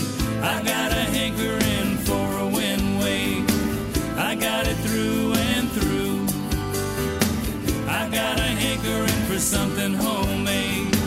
It makes me feel brand new. Early in the morning when the sun comes up, I grab a fishing pole and a sleeping bag roll.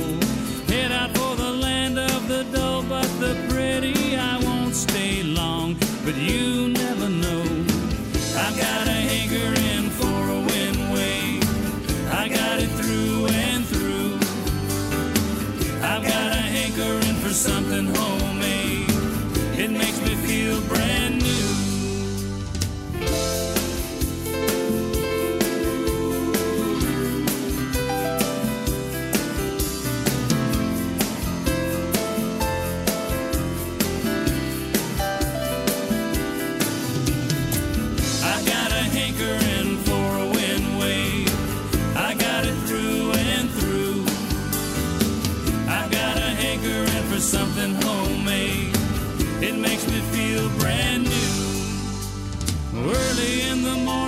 the sun comes up, I grab a fishing pole and a sleeping bag roll.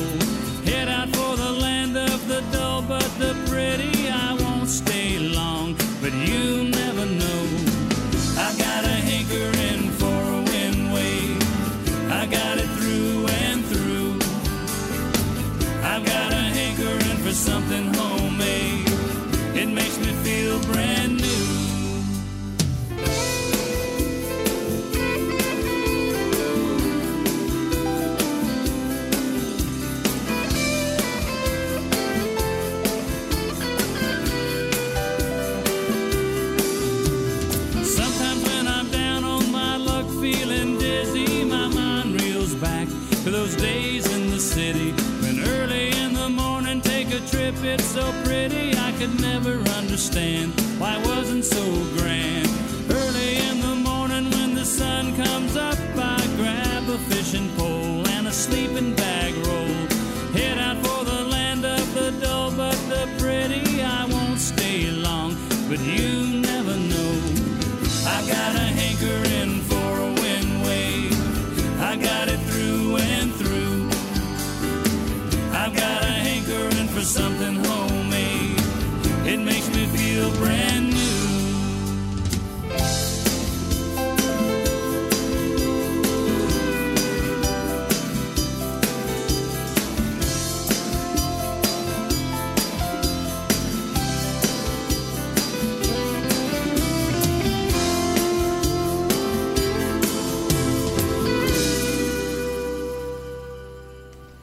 Jim Morris from Punta Gorda, Florida, and I'm living on Island Time on WBWC 88.3 FM, The Sting.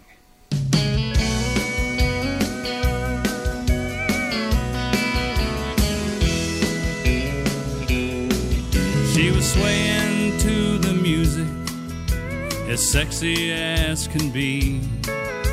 She stood out on the dance floor and pointed right at me. I'm willing to take a shot if you're willing to take the chance. But you're bound to be embarrassed. I apologize in advance. It's time to take a breath. It's time for thinking twice. Cause I know me better. So take some good advice. If you're looking for Travolta or some guy who can really dance, this is bound to turn out ugly. I apologize in advance. When you pay my bar tab, please don't be surprised. I appreciate your kindness, but you must have realized I drink a lot of booze. That's why I try to dance.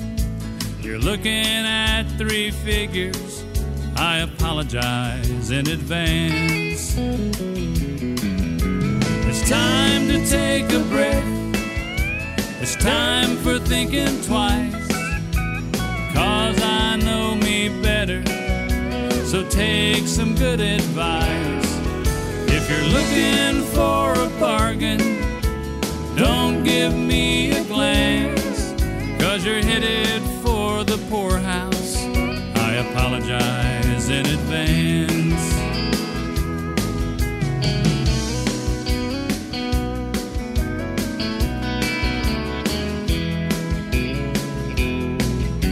And when you take me home, let me ease your mind. I'm sure the earth will move and we'll have a swinging time. Just don't be surprised when I'm reaching for my pants. I told you this would happen. I apologized in advance. It's time to take a breath. It's time for thinking twice. Cause I know me better. So take some good advice. If you're talking about forever, if you're looking for romance, I predict a tragic ending. I apologize in advance. No, this won't turn out pretty. I apologize in advance.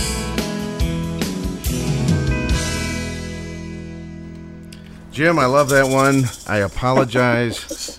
Sometimes it's just so much easier to do just to say I'm sorry for what's about to happen. That's from the C. That's from Truth in advertising. yeah. There you go. That's from the CD "On the Road Too Long." That came out uh, last year, right? That's right. That's okay. right. And we also had uh, "Wind Wave." I said that was from an album in 1977. I guess I don't know America's uh, anthology as well as I. I think it might have been earlier than that, but I, I know I know that song. That's a Yeah, good. it was it was on the Hat Trick album, which probably came out about seventy four. Okay. Okay. Great. And there, it was the third album. Great, great tune. Absolutely. Um, you you have a clever uh, way of writing, as a, an example there, uh, and you've been influenced by. I know you've said this before. Texas songwriters like Jerry Jeff and Guy Clark and etc. Right? Yes, that's that's right. Uh, probably more so than anybody. Um, you know, I, some of the music style, you know, guys like America's probably had some influence, but our, the writing, their writing style is more stream of consciousness, and I'm more of a you know tell a story, middle, beginning, and end kind of guy. And I think you know the Texas music is is probably far more articulate than most of the music out there. It's really good stuff. And you were based uh, still in Punta Gorda, Florida. You do a, uh legendary gig at Navig- the Navigator, right? We could tell. That's right. Yeah. We could definitely tell Dennis is from the north. Why is that? Did I mispronounce something? The the pronunciation. I was I was supposed to ask you this, Jim. Um, yeah, we're from the lo- uh, land of long pants that Jim refers to. Absolutely. Um, I was supposed to ask you this. We're having a, a cruise in October, our Island Time Radio Show cruise, and afterward, uh, not all of the cruisers, but some of them are, are heading up to Punta Gorda, and they're going to check out the Navigator. And they want. to, I don't know if you know this in advance, but it would be October fourteenth, I think. Well, anyway, whatever that Sunday is. 14th. So they're really hoping you're there, Jim.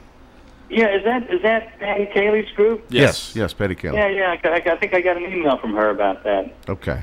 Well, yes, there is a good chance we'll be in town for that. I think we're going to be the weekend after we're uh, we're away, and then then we come back to sort of settle into our Florida thing for a few weeks. So then we were getting ready to go to the Keys and all that. But yes, that that'll be fun. I hope you guys hope it, hope it all works out. I'm there and you guys can stop by. There you go. It's, it's a cool place, and I just played there on Saturday, as a matter of fact. Okay. Speaking of speaking of being busy, Jim, you have uh, Red, White, and Tunes coming up uh, over here in July down in Florida, right. and Six String in uh, New Orleans coming up uh, August, and then obviously Meeting of the Minds are always there down in uh, Key West. Uh, we see on the schedule in September you're heading to Africa. Yes. Tell us a little bit about that and how that actually came about. Yeah, well, you know, I'm I'm I'm not playing over there. I uh, I guess I could. You know, I have uh, the the the guy I used to record with, uh, Chris uh, Hadding, is from Durban, South Africa. So, Okay. so I imagine I could probably get a gig or two if I wanted to. And but we're we're um, I do a I do a thing every year for the Animal Rescue Center in in Fort Myers, and they have a big fundraiser that we attend, and that was one of the auction items a couple of years ago, and so uh, we wasn't a lot of interest in it, so we bid on it and and and got it at a fairly good price. And so, at the spur of the moment, we said, "Let's go to Africa." So you know, we had a, we had a couple of years to use it, so we've we've got to go this year. So we're going to September. We've we've talked to people, and everybody kind of recommends going in September, changing of the seasons there, going into summer. So uh, the animals should be on the move. So we're going to on a safari for about ten days. Oh, That'll be wonderful. Yeah, And, Sleeping uh, and all that stuff. It's going to be great. That sounds like an intriguing trip. You've never been there though before. No, no, never have. no. Yeah, sounds fantastic. A few years ago, uh, Jim, uh, you recorded an album in our fair state in Toledo, Ohio, and I still play it. It's "Trolling for Mermaids." That's right. Yeah. It was recorded at the Bait Shop. That's right. What a weekend that was. Yeah. And uh, we're going to play a track from that. How long? How long have you been doing uh, trop rock music? You know, like calling it trop rock. I mean, has it been what, 15 years now? Oh, it's probably longer than that. I started in 1994. You know, I guess back yeah, that's when I really started, you know, playing for a living. And uh, I guess back in those days, there weren't many of us around. Right. And uh, so, yeah, that's that's back in the early, early, early days of it all. When we first started this show, uh, you were one of the few guys that we had, to, first of all, to play music, and it already had a few albums. So It was one step ahead. You were a step ahead. on the on the new uh, cover CD, I noticed you also do a Jimmy uh, tune, uh, which is not again not a big one of the big hits, but Tampico Trauma, classic from the old days. Yeah, I, I wanted to do a Buffett song, and we just do that well. And the band, we played that. Uh, we haven't really done a lot of Buffett stuff on our show probably since the early 2000s, and uh, uh, we just, you know, I just had so many songs, and you know, the people were were there to see us play our songs, so we just sort of started weeding out a lot of the, you know, the cover things that we had played in the early early days. Okay. and but we always but we always got a really good response for that song. And uh, when everyone anyone ever wanted to hear about the song that's one we all kind of remembered fairly well. And so uh and every and the guys in the band really enjoyed playing it. So we said well let's go for it it was easy it was easy to do since everybody knew, knew what to do There you go. I've noticed over the I've noticed over I've met some of your fans, Jim, and they are the most loyal, uh, crazed fans of maybe of, of any of these trop rock acts we play, and they're called the Boconuts, right? yeah that's right yes And you did a song actually called Boconuts a few years ago in their honor. Yeah well I, actually the song was was out before the you know, the fan ever had fans Okay. It was just uh, adopted and reinvented. Yeah, it was, uh, you know, coconuts are, are brightly colored, uh, painted coconuts. So over Boca Grande, Florida, you know, which is an island island close by, um, they they decorate them and sell them in shops and everything. And I used to play at a bar called the South Beach Bar and Grill back in the early days, and they had a whole shelf of coconuts up there. And and one night we stayed really, really late. You know, the place had shut down, and I was there with the owners and some of their friends, and we just hung out till probably about four in the morning, and and telling stories, and meeting a lot of interesting people. And uh, and I I looked up at the shelf and realized that the real coconuts were all these crazy people sitting around me, and I kind of wrote a song in their honor. And then, uh, you know, the fans later on sort of adopted that as their as their theme and their name.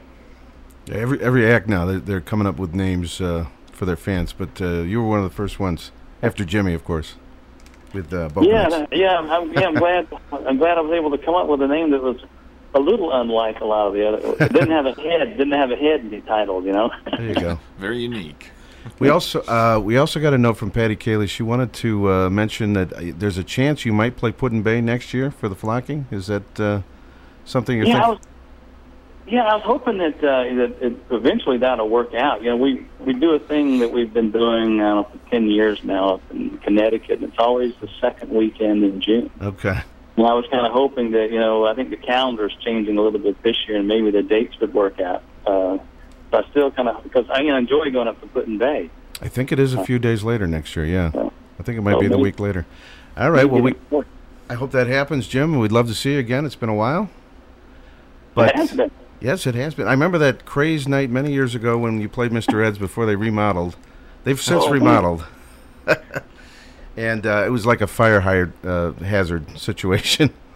Oh yeah, you know the the security lost control of the crowd, you know, and uh, I asked the guy, the, the security guys around the stage, and I said, "Can you can you control this crowd?" And he said, "No, you need to get out of here."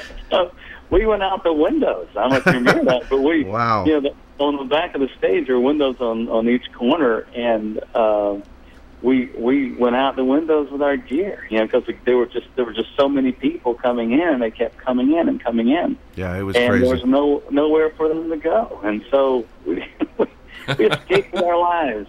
I, I think it was nights like that that led uh, Mr. Ed to totally remodel the place. If you ever, if you come back next year, you're not even going to recognize it. It's like, Well, you know, I, I was there a couple years ago, and I saw the new you know, the new. oh, that's layout. right. You played the hand grenade party. a Yeah, I years did. ago. I did. That's right. Yeah. All right. Well, folks, check out Jim's music if you're not already familiar. 20 some albums. I didn't realize it was that many at this point.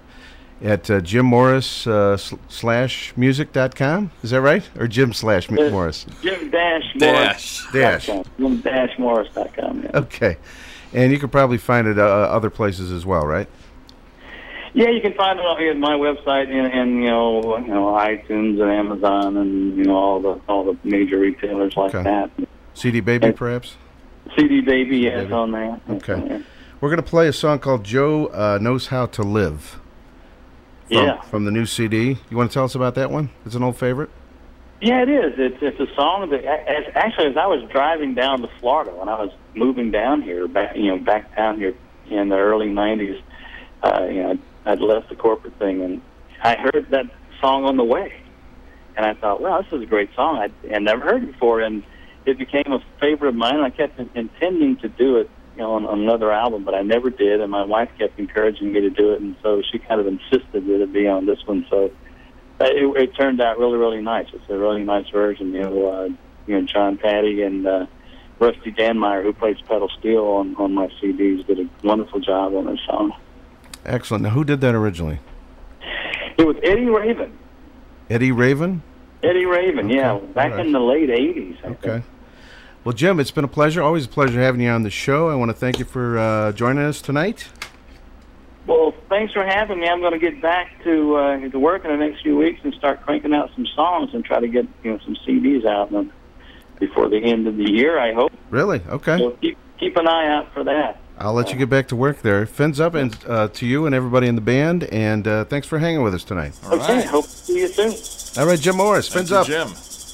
To Jim and all the Boconuts out here, out there. One of the hardest working people in music. Yes, in Trop Rock for sure. He's uh, Keep- always keeping him keeping himself very busy.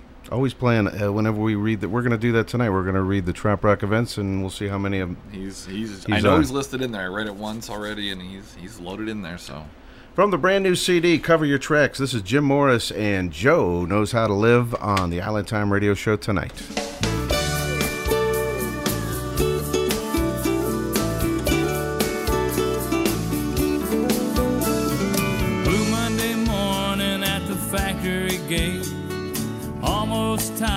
Clock in. The boys are all betting that Joe wouldn't show. They'd seen him over the weekend. He had four new tires on that old Cadillac. Betty the waitress and some clothes in the back. A dashboard full of road maps of Mexico. Joe knows how to live. He said women Money's made to spend. Life is something, buddy, you will never live again. I've got to admit it, Joe sure knows how to live.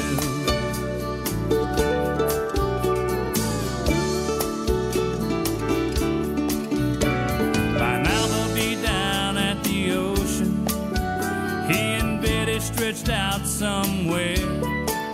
The only blue in his life is the blue moonlight bouncing off Betty's blonde hair.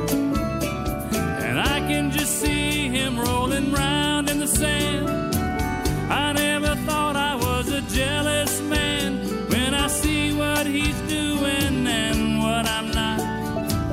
Oh, I'm jealous a lot. He said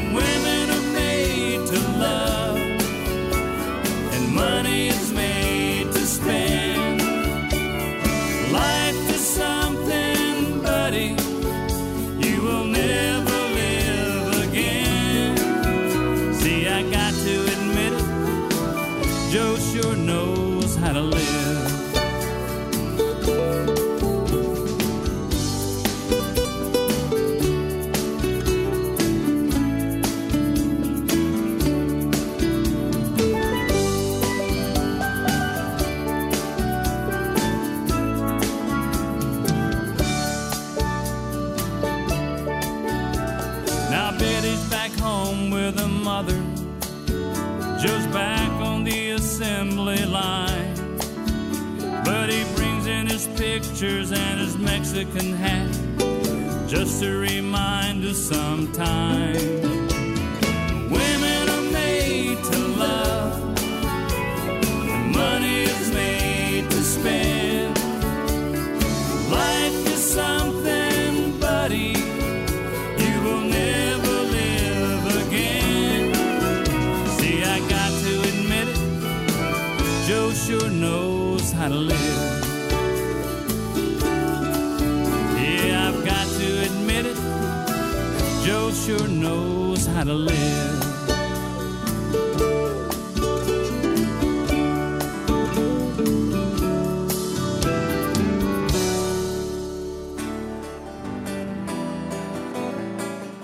Alrighty, that is our 2012 interview with the late great Jim Morris. That was fabulous. I'd forgotten how long that interview was. Lots of great information there.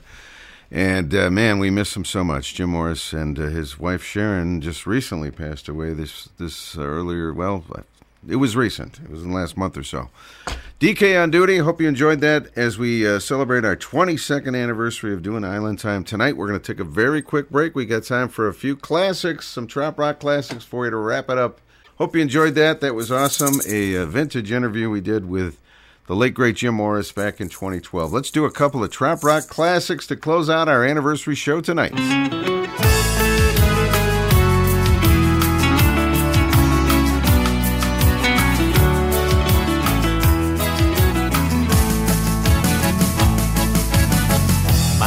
Every year, the birds head south. They're flocking down the freeways, even now. They really think they're flying down the road. 40 miles an hour in a 60 zone. So if it's snowbird season, why can't we shoot 'em? Tag 'em and bag 'em and ship 'em back overnight air.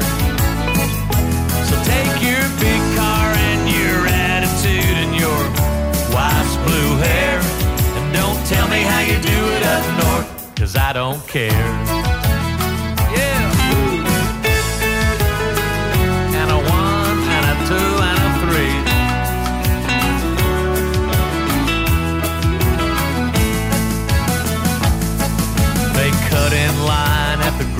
Store and I go a little nuts. My favorite seat at church is where they sit their butts. I think I'm going crazy. I might crack. Well, I could go postal anytime. Someone hold me back if it's snowbird season. Why can't we shoot 'em? Tag 'em bag 'em and ship 'em back overnight air.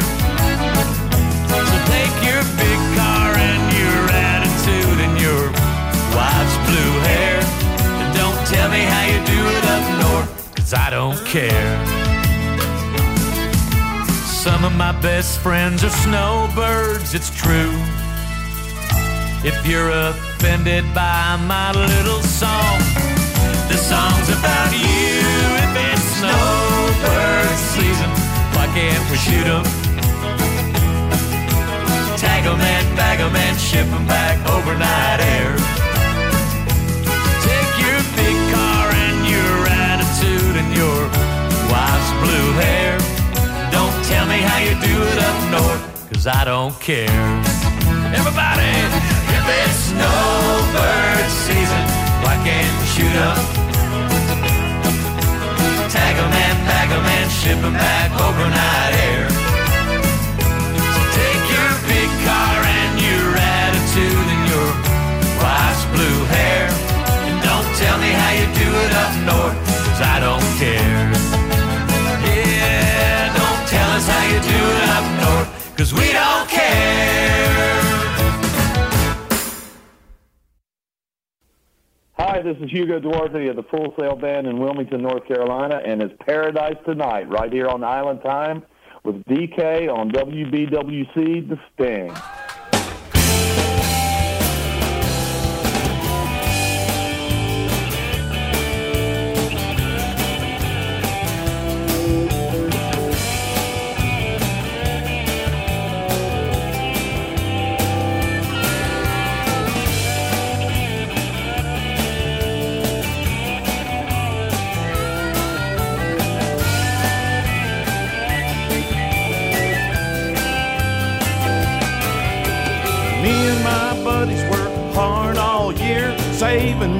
So we can drive down here to this little place where we love to stay, where the rent goes easy on a working man's pay. We got our own beach made of gravel and tar. You can't see the water, but it ain't that far. We're talking about a party that'll last two weeks, about a mile from the ocean on Hillbilly Beach.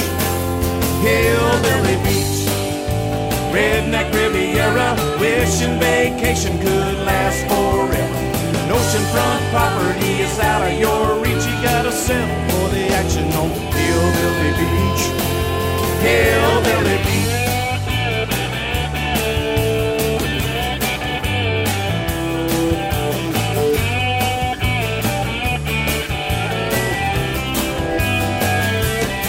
Well, we've got a big cooler that's never out of beer, sitting in a circle of some rusted out chairs. If there were some women, it would sure be sweet, but they don't come walking down this dead end street.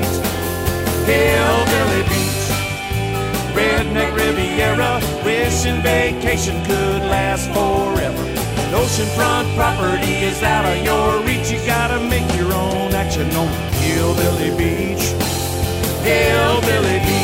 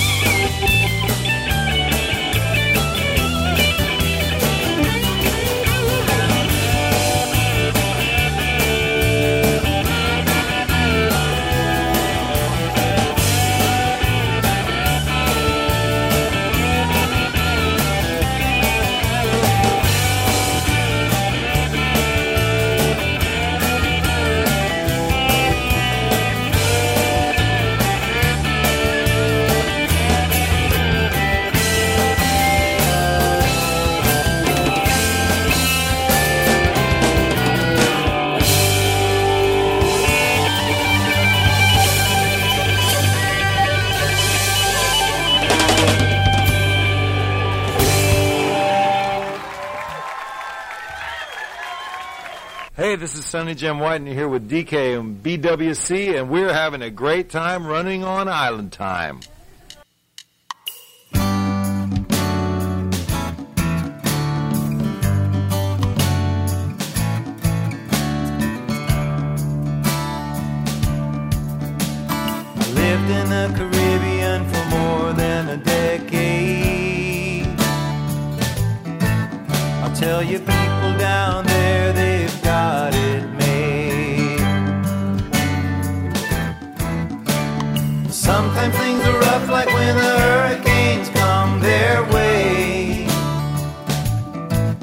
But it's a pretty good life, and I would have to say I'm a tropical trader. Traded in my old life for a new way to go. Tropical trader. I gave up moving fast for moving slow. Tropical trader. Laying back, chilling out, enjoying life is what it's all about.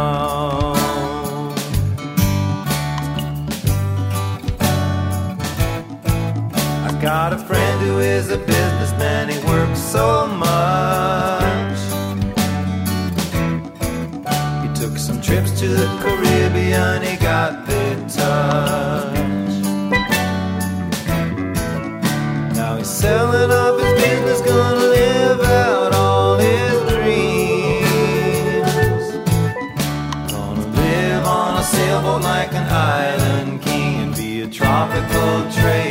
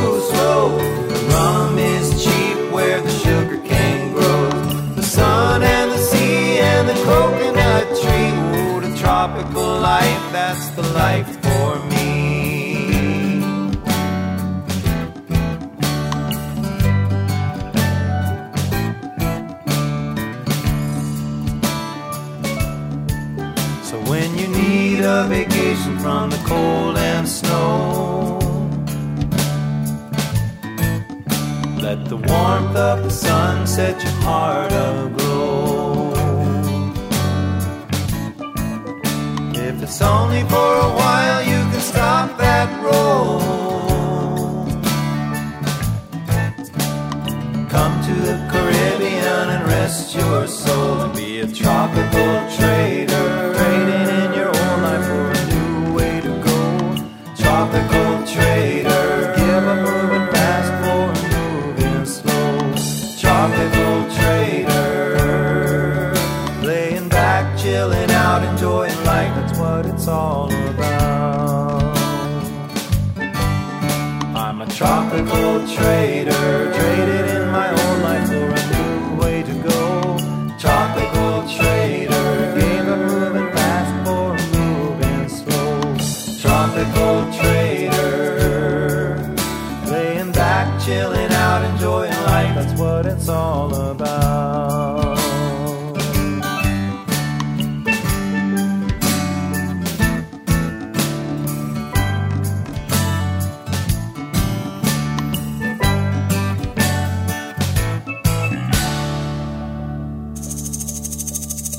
That is Sonny Jim White going back a few years. That's right. I dug out some uh, oldies but goodies tonight, and let's see if we have a year on that one. I want to say that was 2000, 2001 again. There we go. Sonny Jim White. And the album was called Tropical Trader. That is the title track. We had uh, the late great Hugo Duarte live at Hog's Breath. Great album and great uh, performance of Hillbilly Beach. And we had Brent Burns in there with It's Snowbird Season. Why can't we shoot 'em? All right, it wouldn't be uh, the end of the show if we didn't have a social. Br- Uh, Mad Dog, are you ready? Social! Social! Social! Yes! Ziggy zagga, ziggy zagga, hoi, hoi, hoi! Ziggy zagga, ziggy zagga, hoi, hoi, hoi! Ein, zwei, drei, super! Thank you, Mike Mad Dog Adams from Put-in-Bay, the Roundhouse Bar with The Social to wrap it up tonight on Island Time. Our 22nd anniversary. That's right, we have hit the 2 2. 22 years on the radio, and it has been a blast. I want to thank everybody who's ever been involved with the show, which is a lot of people. The Kayleys come to mind, Rich Breest, of course, uh, Jim Seiler many years ago, Mark Woods, uh, Amo Bennett, and of course, more recently, Linda Robb, and uh, there's been more, but it's uh, it's hard to remember everybody. But it's been a great, great ride, and let's keep it going, everybody.